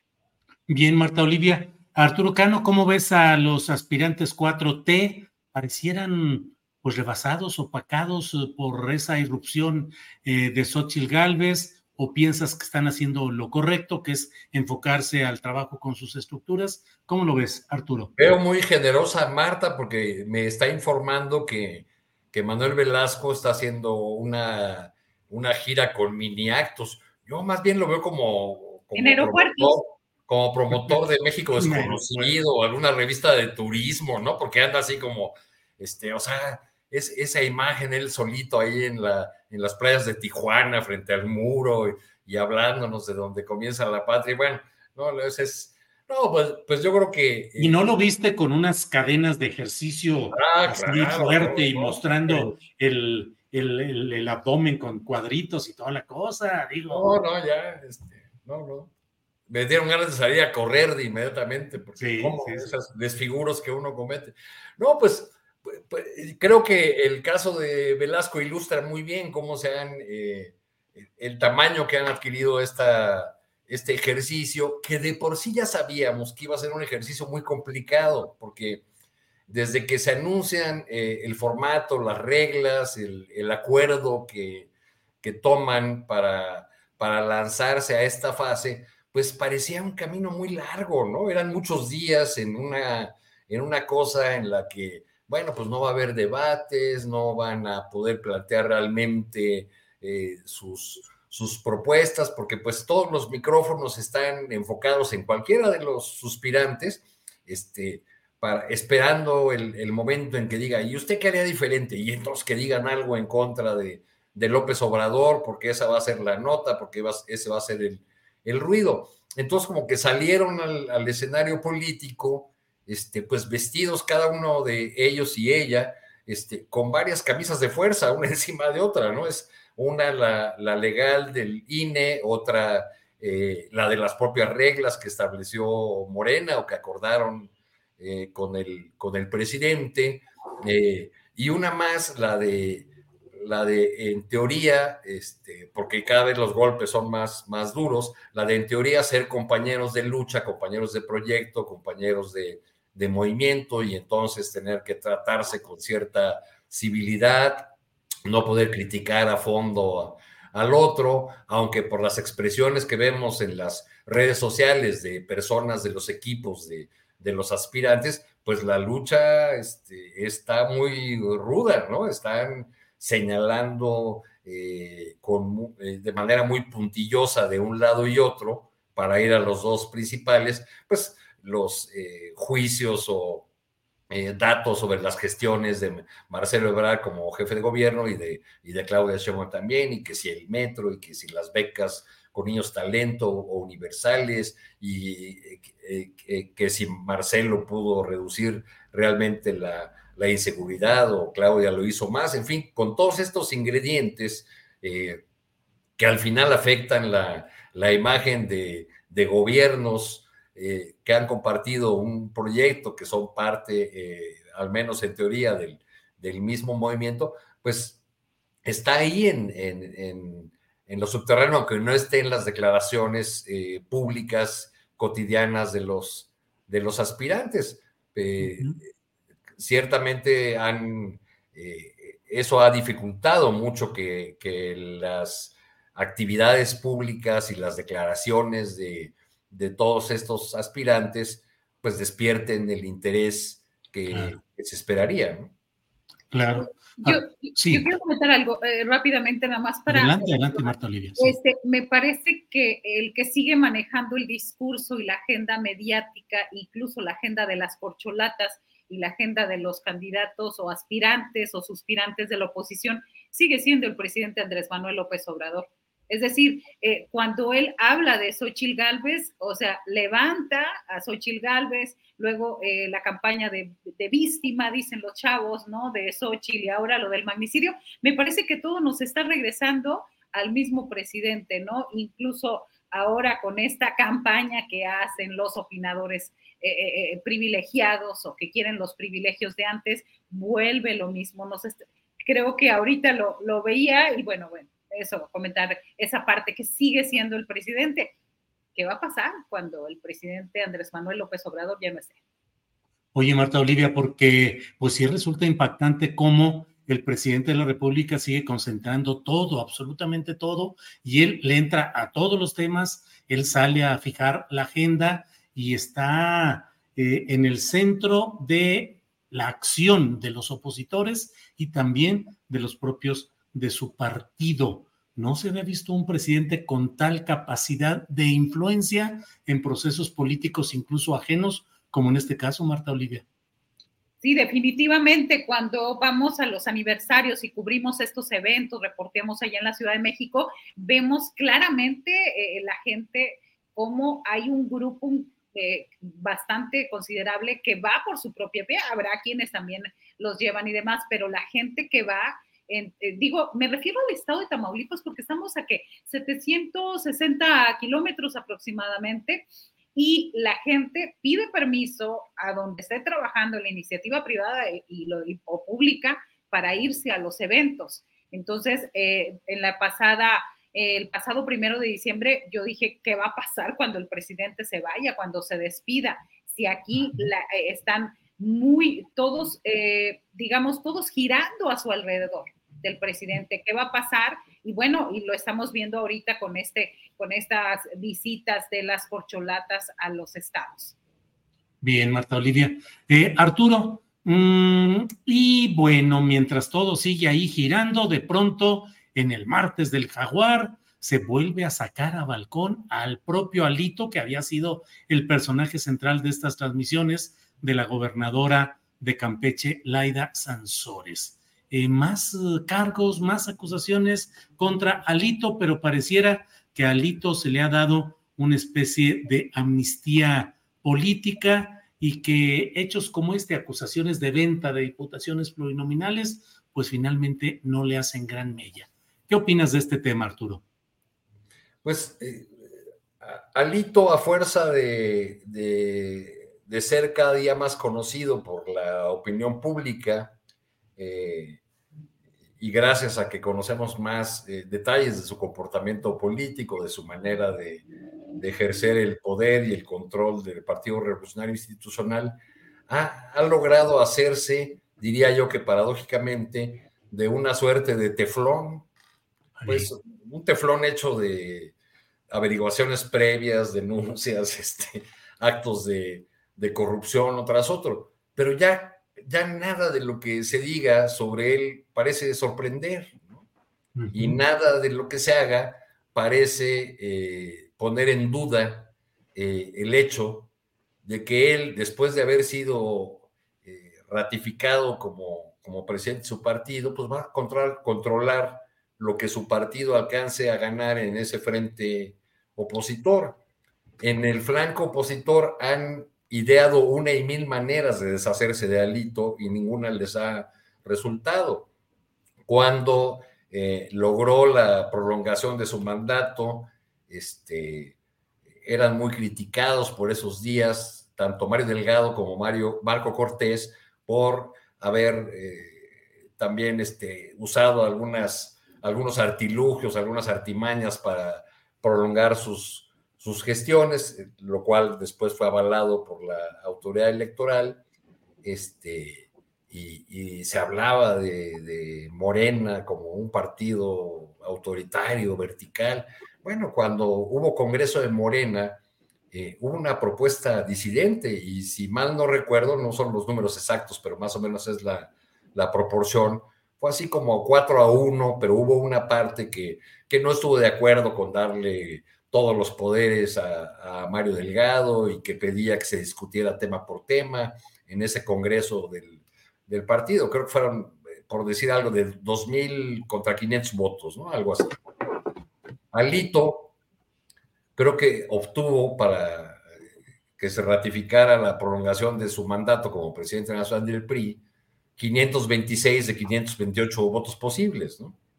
Ese sí es control de un partido, ¿no? Entonces creo que, que ya eh, el efecto del Marcel Jaguar es cada día más, más reducido, sobre todo porque se ha acompañado de algunas acciones eh, judiciales, como allanamientos y inspecciones a propiedades, etcétera, de las cuales después resultan nada. Entonces, pues todo eso va convirtiendo eh, en un caso de la picaresca política nacional, eh, tanto el martes del, Jaguar y las denuncias de la de Sansores, como la existencia del mismo dirigente nacional del PRI. Bien, gracias Arturo. Marta Olivia, sobre este tema, Alito, por más que le dicen y por más que le sacan trapitos, trapotes, trapísimos al sol, nomás no pasa nada. Pareciera que es eh, y bueno, lo vemos en los actos públicos, en los actos de su partido, sonriente, eh, con empuje, proponiendo salvar a México y seguir adelante y trabajar con honestidad y por la justicia. En fin, ¿cómo ves este tema, Marta Olivia? Pues me parece que es un personaje muy fortalecido por la cuarta fortalecido su jefa de campaña, Laida Sansores. Este, es un personaje que ya se le veía en el piso, y ahora ya extendió su mandato, se fue a hacer una gira a Europa, se dijo perseguido político, entregó una carta en Ginebra diciendo que, argumentando la supuesta persecución política. Entonces, yo creo que es uno de los más fortalecidos cuando ya nadie pensaba que podía seguir siendo dirigente del otrora partido fuerte, está más fuerte que nunca. Y bueno, eh, coincido con Arturo cuando dice que eh, este es parte de la picaresca de estos martes de jaguar. Ah, eh, yo, yo siempre lo he comentado, que este, no olvidemos, no olvidemos la ilegalidad que se incurre al difundir audios privados que muestran la intervención de las comunicaciones telefónicas. Está mal, nunca va a estar bien. Es decir, este, y utilizado, utilizando también recursos públicos para para evidenciar a, los opositores políticos. Estos audios me parece que revelan lo que todo mundo sospechábamos y que es muy común entre los eh, presidentes de partidos, los personajes cercanos, la negociación, eh, cómo se venden, se dan los espacios plurinominales entre empresarios, dirigentes de organizaciones, figuras de poder y demás.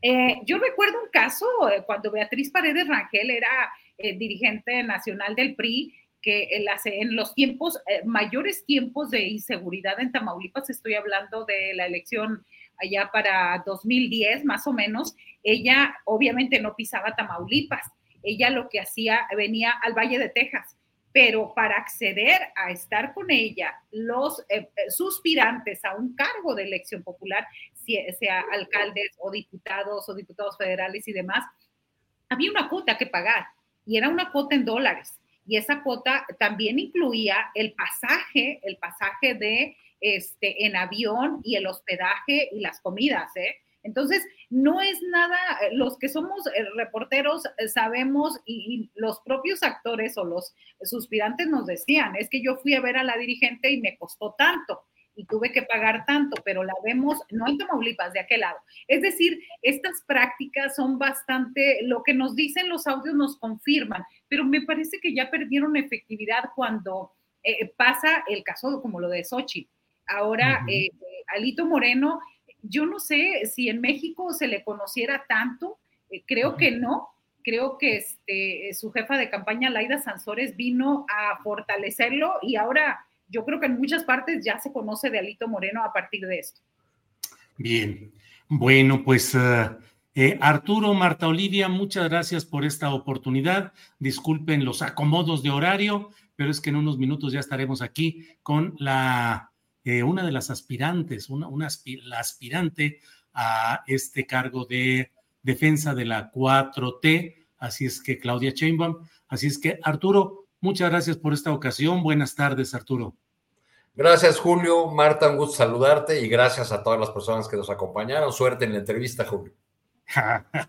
Órale, después de las cuatro o cinco que tú hiciste, voy a tomar lectura de ahí y ejemplo, Arturo. Gracias. Marta Olivia, gracias y buenas tardes. Gracias, muy buenas tardes, Arturo. Un gusto coincidir. Julio, nos vemos a la próxima. Sí, gracias y hasta luego. Bien, son las dos de la tarde con 27 minutos, dos de la tarde con 27 minutos. Y bueno, en unos minutitos estaremos ya en esta cita concertada con Claudia Sheinbaum. En cuanto nos avisen que estemos listos, ya habremos de avanzar en este terreno. Déjeme ver, pues mire, creo que son las 2 de la tarde con 27 minutos y estamos puestos para platicar. Vamos a hacer una entrevista eh, en la cual vamos a tratar de abordar el mayor número de temas posibles eh, en relación con las actividades políticas de Claudia Sheinbaum, a quien saludo con el gusto de siempre. Claudia, buenas tardes. Hola, ¿qué tal? ¿Cómo estás, Claudia? No sé el micrófono, a ver se escucha un poco ahí, pero ya, a ver. ¿Cómo has estado, Claudia? Bien, muy bien, muchas gracias.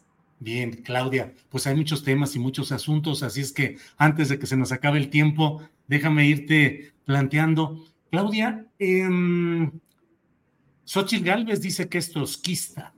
Em, Santiago Krill dice que es el más izquierdista de los panistas. Te pregunto a ti, Tú reivindicas. González también ya dice que es de izquierda. Sí, son de izquierda. Tú te reivindicas como izquierda, izquierda política e ideológica, y tu propuesta política es de izquierda. Sí, y es una izquierda que por supuesto em, yo la reivindico como aquella que defiende los grandes derechos del pueblo de México. Yo creo que eso hoy en gran parte es la izquierda, defiende la democracia, porque no es lo mismo la izquierda a lo mejor de los años 70, 80 que hoy hablar de izquierda.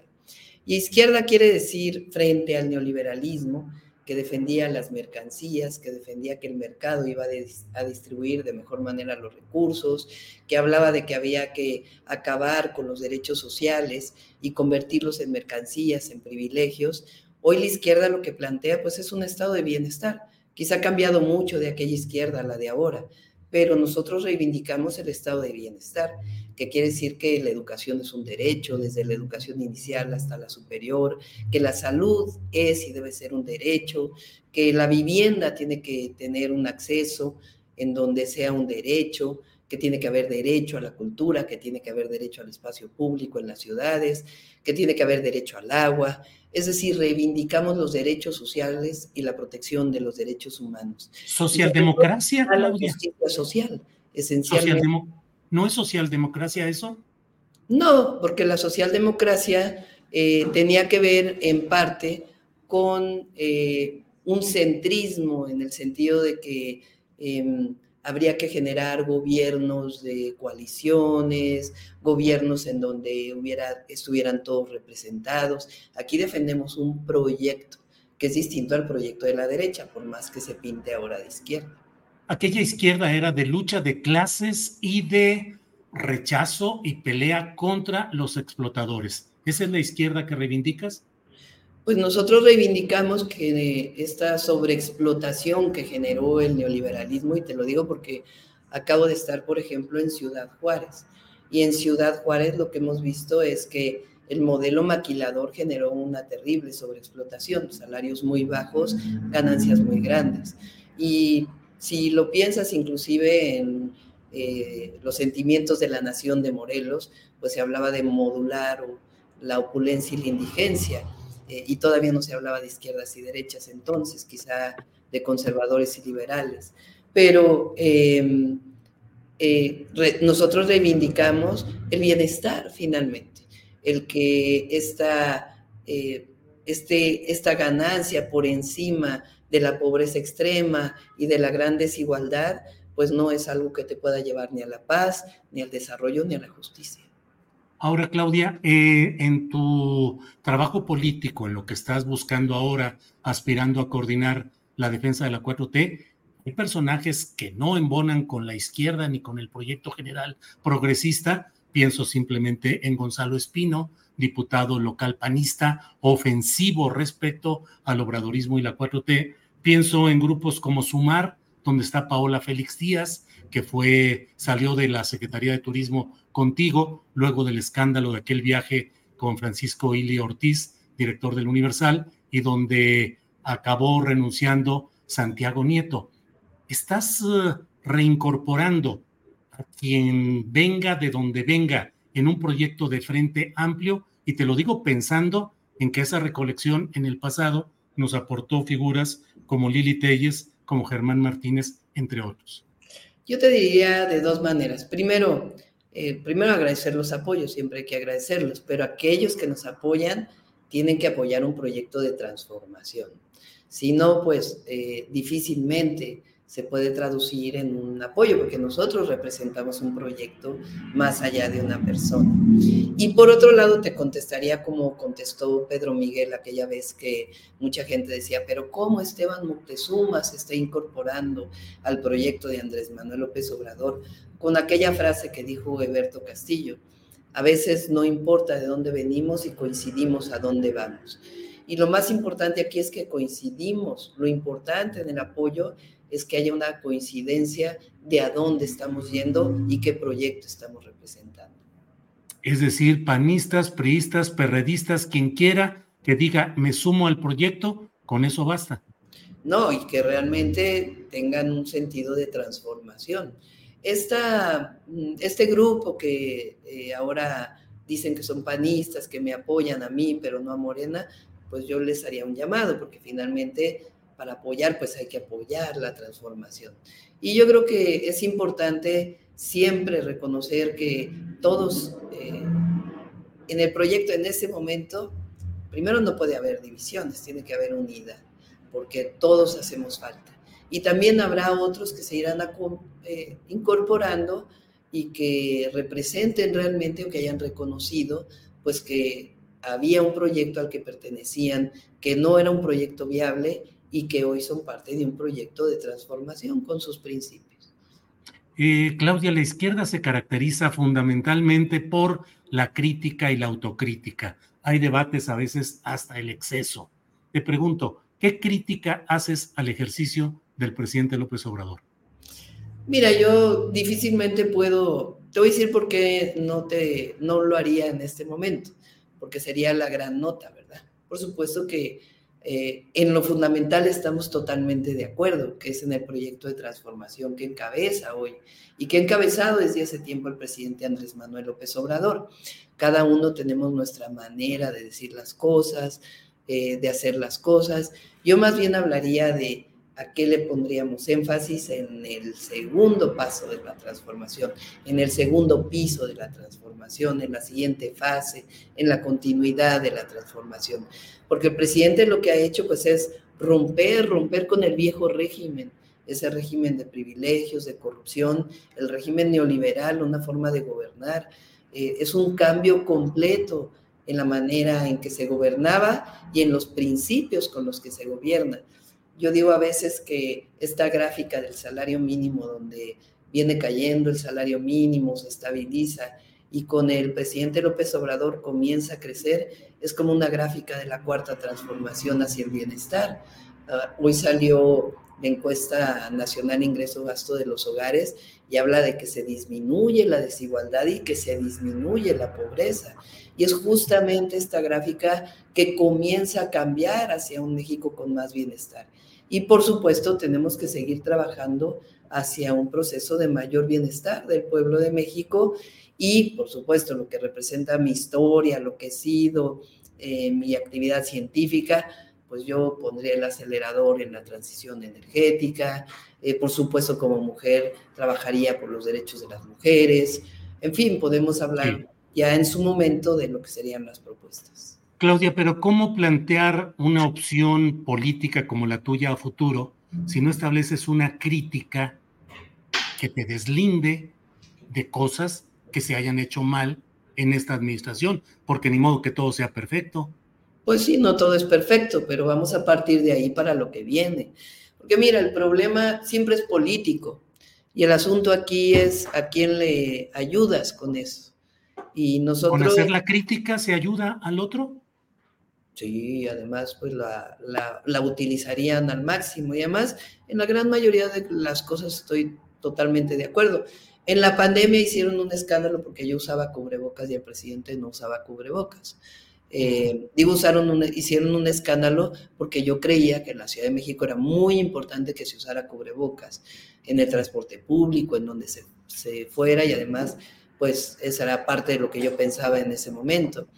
El gobierno federal no lo llamó y eh, parecía como que era la gran división política entre López Obrador y Claudia Sheinbaum, cuando sencillamente pues era usar o no el cubrebocas. Y así habrá momentos en donde uno esté de acuerdo con una cosa y con otra no. Pero yo creo que lo importante hoy es partir de esta hazaña histórica que ha hecho el presidente López Obrador y de ahí construir hacia lo que viene. Pero entonces, Claudia, si fuera una calle o una avenida, se llamaría Continuación López Obrador con sello propio. Yo por eso he hablado con sello propio. ¿Pero qué tanto es el sello propio? Va bastante. ¿Cuál? Usted, yo goberné la Ciudad de México y, la gente ¿También sabe él? cómo goberné la Ciudad de México. López Obrador nació en Macuspana, es tabasqueño, eh, ha dedicado toda su vida a ser líder de un movimiento político nacional. Yo soy científica, nací en la Ciudad de México, tengo eh, eh, mi forma de hablar, mi forma de ser, pero por supuesto coincidimos en los principios de la cuarta transformación, que es erradicar un régimen de corrupción y privilegios, erradicar la discriminación, construir un país de más derechos. Eso, por supuesto que estamos totalmente de acuerdo yo creo que eso es lo importante. Hablaba yo de crítica y autocrítica. ¿Qué autocrítica te haces? ¿En qué has fallado en lo que llevas de este proceso en busca de coordinar la cuarta transformación a nivel nacional. Nos ha ido bien, nos ha ido bien y hacia adelante pues hay que seguir trabajando para, em, para seguir consolidando lo que representa la propuesta que nosotros planteamos, porque yo respeto a todos mis compañeros y nunca voy a hablar mal de ellos porque no creo que, que deba ser así, porque tenemos que trabajar siempre por la unidad del movimiento. Pero nosotros venimos de una historia de lucha, de las luchas sociales, venimos de una carrera científica y desarrollamos una serie de acciones en la Ciudad de México que nos muestran cómo gobernaríamos eh, hacia adelante. Entonces, eso es lo que en este momento estamos yendo a decir en todo el país.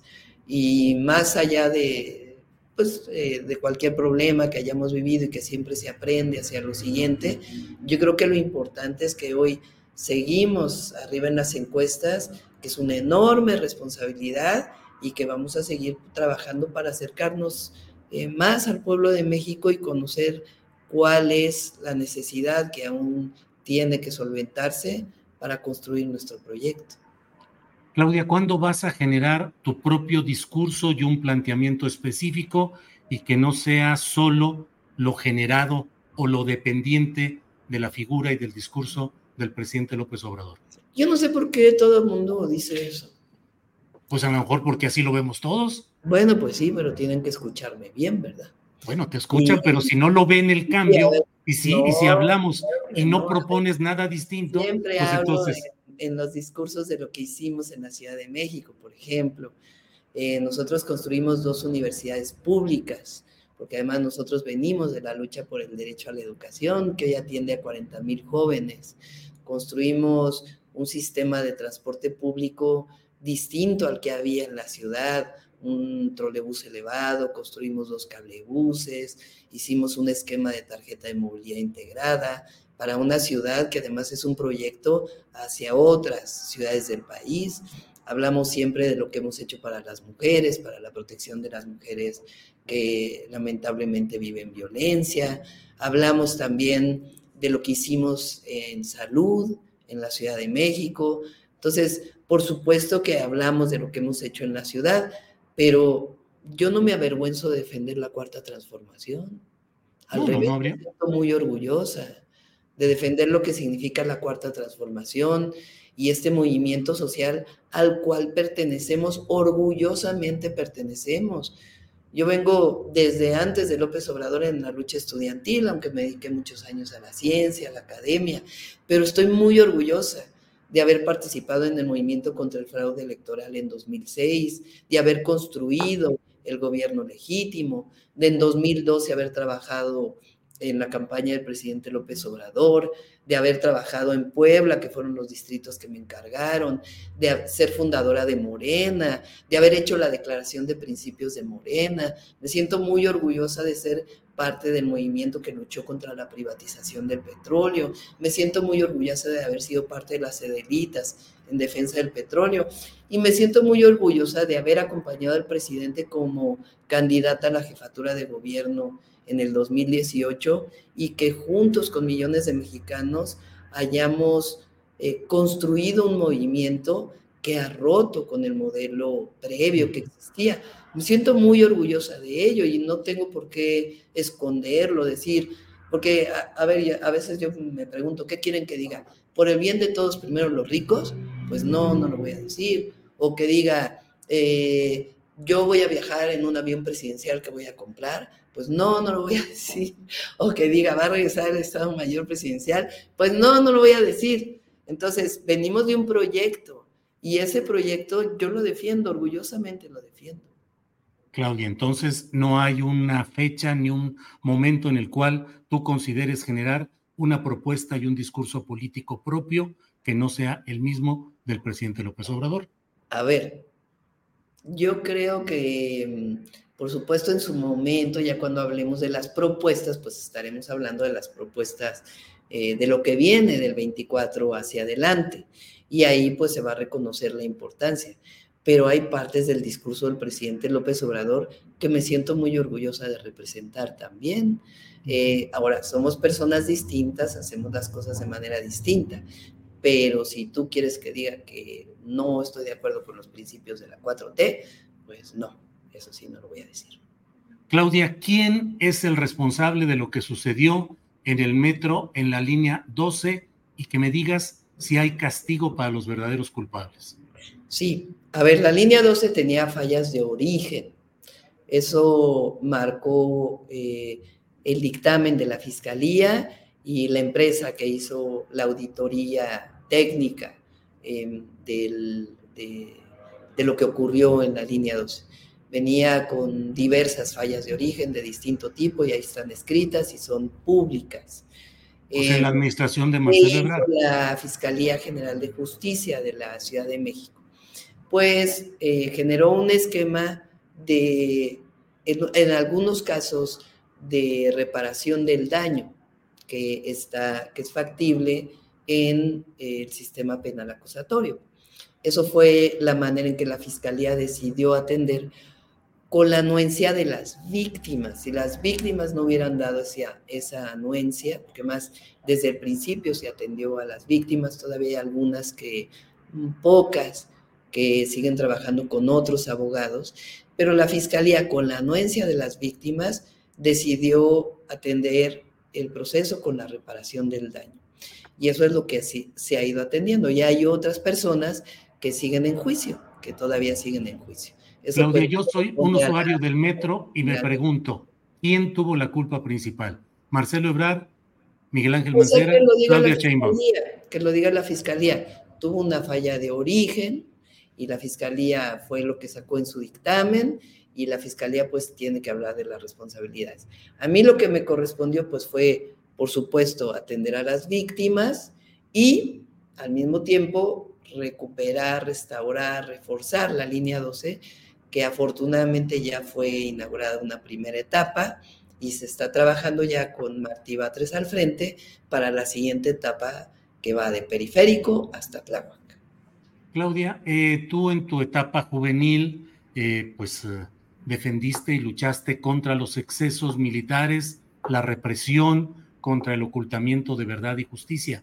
¿Qué opinas ahora del tema de lo que ha dicho el GIEI respecto a esa mentira institucionalizada en la cual hasta hoy no hay la comparecencia adecuada de las fuerzas militares para expresar lo que corresponde de su participación en este proceso? ¿Ves que hay una militarización en general? y en particular este tema del GIEI, por favor. Sí, a ver, yo leí el informe, el primer informe que presentó Alejandro Encinas y hay una, eh, pues un relato muy doloroso de lo que pasó esa noche y los días posteriores a partir de la información que, que se llevó, que es un informe público. Entiendo que ahora, después de esto, todavía eh, Alejandro Encinas y la Comisión de la Verdad van a presentar una segunda parte. Y yo la verdad creo que Alejandro Encinas es una gente muy proba, es una gente que viene siempre de las luchas sociales y que ha hecho un trabajo muy difícil, muy complejo, pero que en este caso ha sido un trabajo muy importante.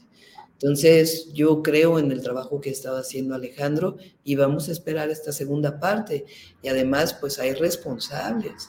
No está Murillo Karam eh, detenido. Eh, se está buscando a Cerón, que está en Israel. Hay detenidos incluso militares.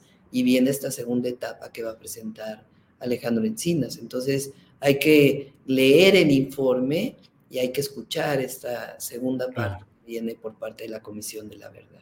Y leer también lo del GIEI, que ha dicho que no quisieron responder ni la Secretaría de la Defensa Nacional, ni la Secretaría de la Marina, ni el CISEN, y que se dice ya no es solo fue el Estado, sino que sigue siendo el Estado. ¿Por qué no se ha podido resolver esto y qué opinas respecto a esas acusaciones?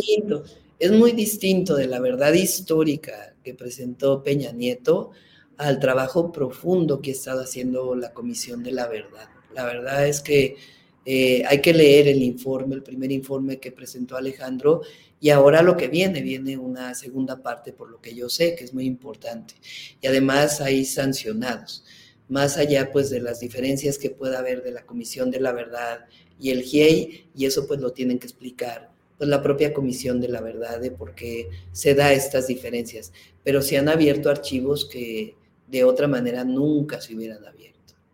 Claudia, ¿tú crees que debe mantenerse ese esquema de militares en muchos cargos y con muchas empresas y en cargos públicos? Bueno, en primer lugar, en el tema de seguridad, yo hoy que he recorrido el país, hay muchas zonas del país que si tú retiraras a los militares y los dejaras a las policías municipales, pues estarían en la indefensión total.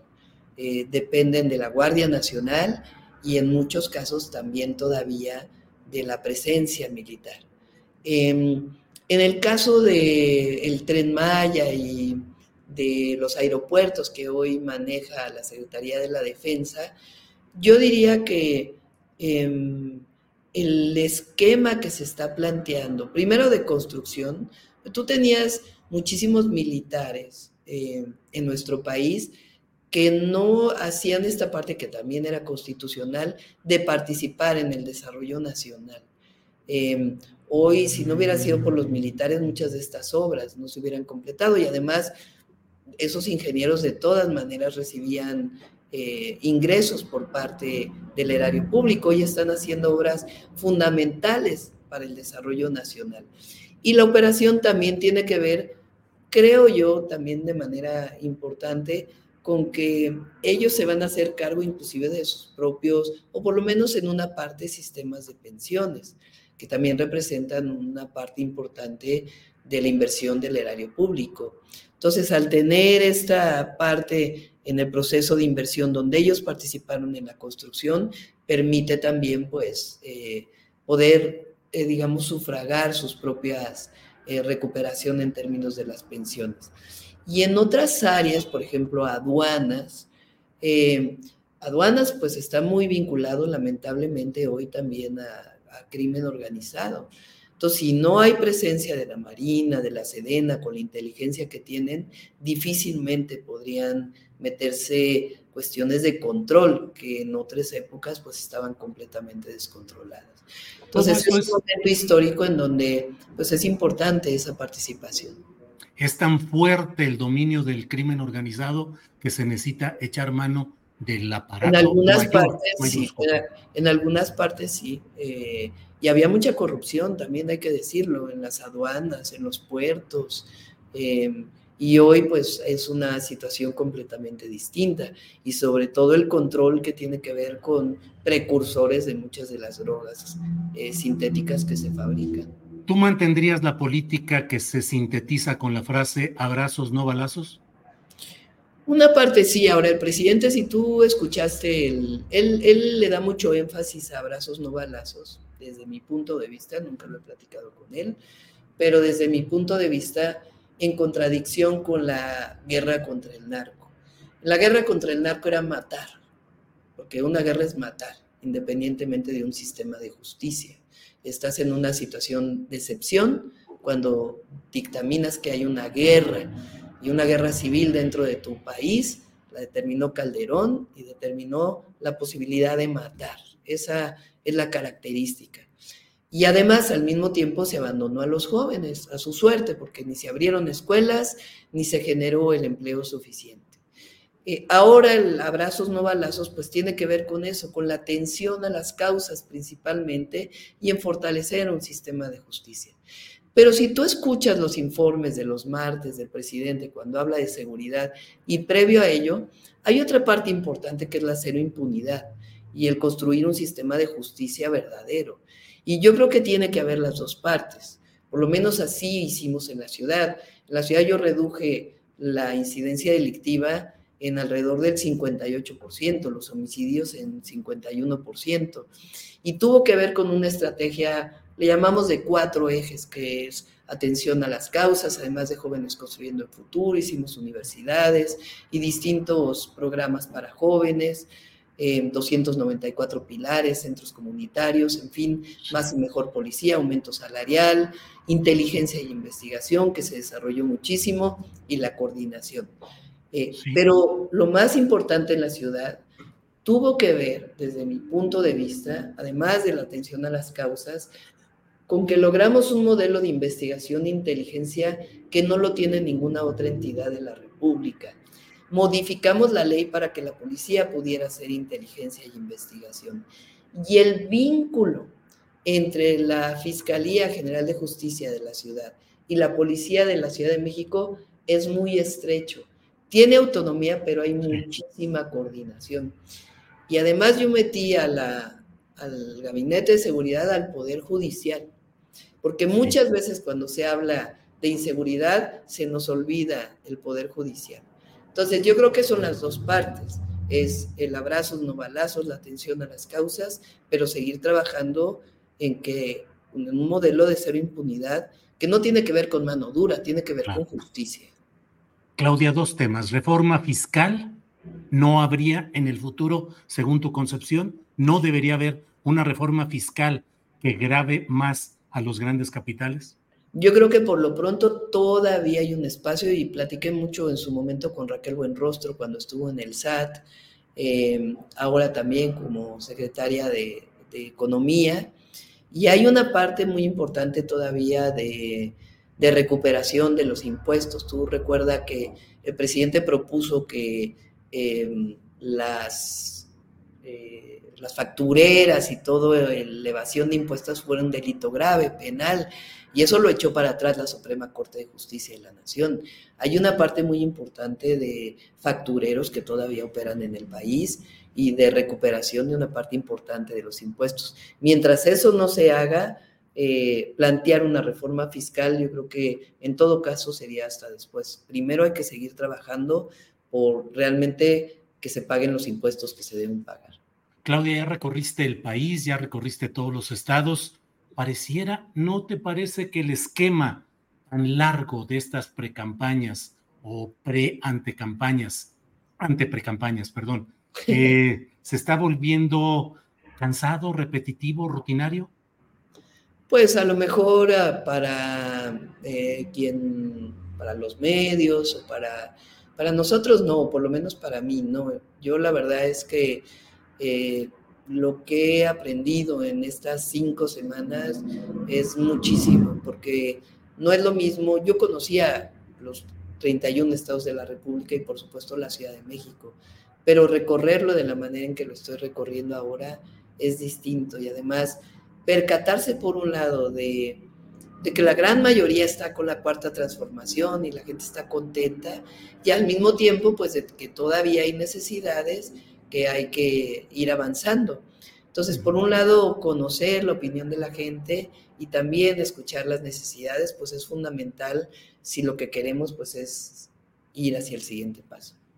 Claudia, te agradezco mucho esta posibilidad de platicar, pero debo cerrar con una pregunta relacionada con la que algunos de tus críticos hablan. Dicen, Claudia no tiene carisma, Claudia no emociona, Claudia es demasiado formal y demasiado cuadrada o acartonada y te veo en los actos masivos en medio de miles de personas y no sé si tú te sientes en el ambiente propicio para ti como política de masas con discurso y oratoria para esos actos. ¿Qué respondes a quienes te dicen todo esto, Claudia? Bueno, a ver, primero yo aprendí eh, oratoria en los actos de masas en el movimiento estudiantil y por supuesto que me siento contenta, gusto y las muestras de cariño son enormes. Ahora, em, a ver, hay, vivimos un Fox, ¿verdad? que hablaba de las víboras tepocatas y que era muy simpático y que ganó la elección con ese, esa forma de hablar. Y ya vivimos el sexenio de Fox y la traición a la democracia, y el desafuero y el fraude electoral del 2006. Pues por supuesto que hay que estar serios y cuando hay que estar serios y uno tiene una responsabilidad. Y yo, pues la verdad es que lo vimos en la ciudad, pues soy una persona de resultados, una mujer de resultados. Pero me siento muy a gusto en la plaza pública, muy a gusto y además, pues hay que preguntarle a quién va a la plaza pública, porque si no, pues no irían. Y segundo, pues tampoco iría arriba en las encuestas. Claudia, te agradezco. Riesgo de maximato, dicen algunos, con tu posible participación a partir de 2024. Fíjate que yo contesto eso de dos maneras. Primero, si quien fuera arriba en las encuestas fuera un hombre, probablemente no lo dirían. Ya el presidente dijo claramente, primero que él pues se va a retirar y entonces hay un dejo así de que pues como es mujer y es la favorita del presidente y entonces le va a decir exactamente qué es lo que tiene que hacer. ¿Y, si eres la favorita? Seguramente, seguramente, pues claro que no, va a haber una encuesta y además el que fuera la favorita del presidente pues sería un privilegio, ¿verdad? Pero yo me pregunto, a ver, yo estudié física, que el presidente López Obrador estaba atrás de mí diciéndome cómo iba a contestar mi examen profesional o mis exámenes de física. Yo soy doctora en ingeniería en energía. Seguramente el presidente López Obrador estaba atrás de mí diciéndome qué es lo que tenía que hacer cuando hacía mi tesis. O yo estuve... No, pero nadie se refiere a lo científico, sino a lo político que viene. Y el maximato callista fue con hombres, no con mujeres. ¿eh? Como jefa de gobierno y todo lo que hice en el gobierno de la ciudad tenía López Obrador diciéndome aquí. Entonces, si quieren que diga que no es un honor estar con Obrador, jamás lo voy a decir, porque sí es un honor estar con Obrador. Pero Claudia Sheinbaum es Claudia Sheinbaum. Bien. Claudia, te agradezco mucho a reserva de lo que desees agregar, te agradezco mucho esta posibilidad de platicar. Al contrario, Julio, muchas gracias. Espero que, no sea la última vez que nos veamos. No, no, no, aquí estamos puestos. Cuando quieras, Claudia. Muchas gracias. Hasta pronto. Bien, pues gracias. Son las 2 de la tarde con 59 minutos. Veo muchos comentarios de ustedes. Honesta, dice Gaby B. Eh, ándale.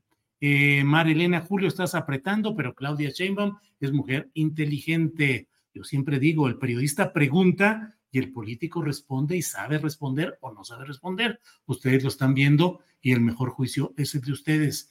Eric González dice, yo definitivamente votaría por Claudia si es la candidata de Morena, pero no entiendo por qué mantuvo y mantiene a García Harfus después del reportaje de Anabel Hernández o Anabel está mintiendo. Bueno, te ves bien sicario, dice Jaime Hernández, órale. Ella es inteligencia, dice por aquí. Claudia para secretaria de Energía, dice Lorenzo Escalante. Vaya, miren, Patricia Zavala dice, es una de las peores entrevistas de julio y es una de las mejores entrevistadas, con respuestas claras ante los ataques caninos de ya saben quién, Patricia Zavala. Bueno, no, no queremos que digas cosas en, contra del presidente porque no entiendes, dice Cruzly. Mm, eh, pues hay de todo por aquí. Es torpeza o mala, mala fe de tu parte preguntar sobre proyectos y propuestas a sabiendas de que no puede contestar por disposición del INE, dice Francisco Javier San eh, Germán. Mark Sam dice, Julio, estás dando crédito a los ardidos.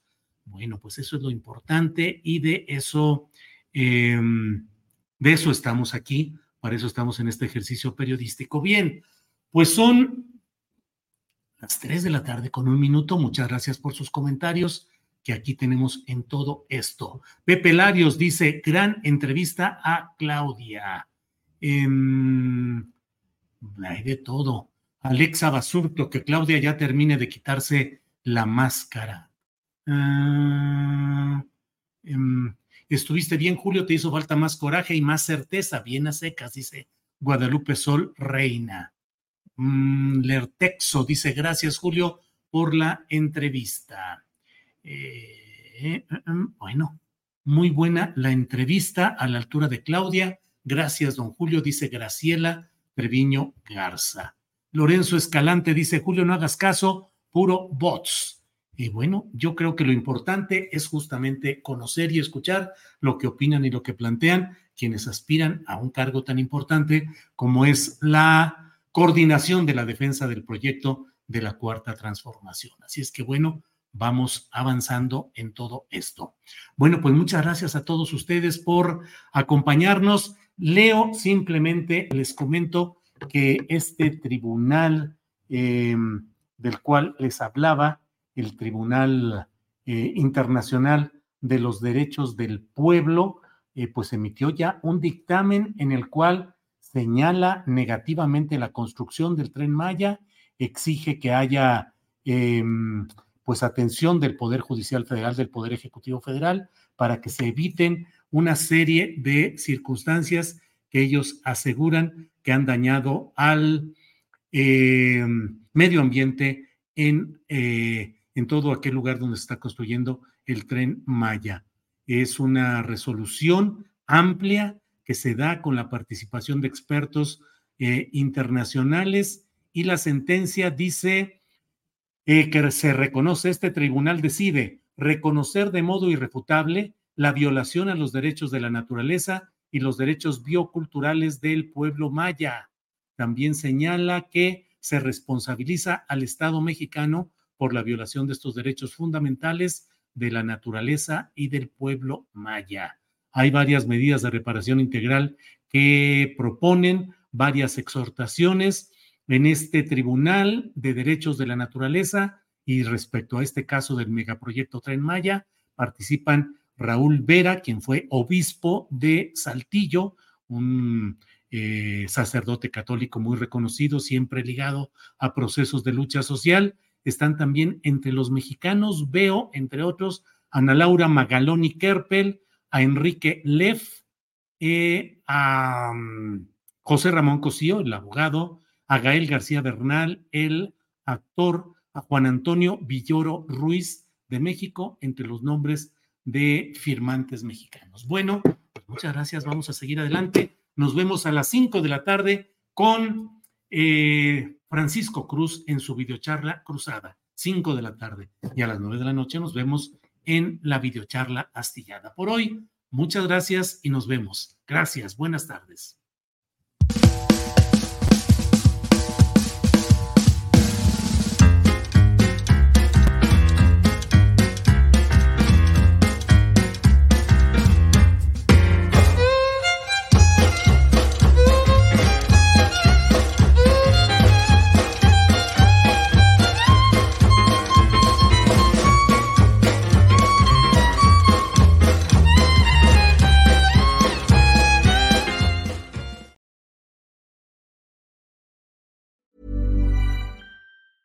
¿Te preocupas por tu familia? Entonces, ¿por qué darles solo huevos ordinarios cuando pueden disfrutar de lo mejor? Eggland's Best, los únicos huevos con ese delicioso sabor fresco de granja, además de la mejor nutrición, como 6 veces más vitamina D, 10 veces más vitamina E y 25% menos de grasa saturada que los huevos regulares, además de muchos otros nutrientes importantes. Así que, dales los mejores huevos. Eggland's Best, mejor sabor, mejor nutrición, mejores huevos. ¿No te encantaría tener 100 dólares extra en tu bolsillo? Haz que un experto bilingüe de TurboTax declare tus impuestos para el 31 de marzo y obtén 100 dólares de vuelta al instante. Porque no importa cuáles hayan sido tus logros del año pasado, TurboTax hace que cuenten. Obtén 100 dólares de vuelta y tus impuestos con 100% de precisión, solo con Intuit TurboTax. Debes declarar para el 31 de marzo. Crédito solo aplicable al costo de la presentación federal con TurboTax Full Service. Oferta sujeta a cambios o cancelación en cualquier momento. Para que te enteres del próximo noticiero, suscríbete y dale follow en Apple, Spotify, Amazon Music, Google o donde sea que escuches podcast. Te invitamos a visitar nuestra página julioastillero.com.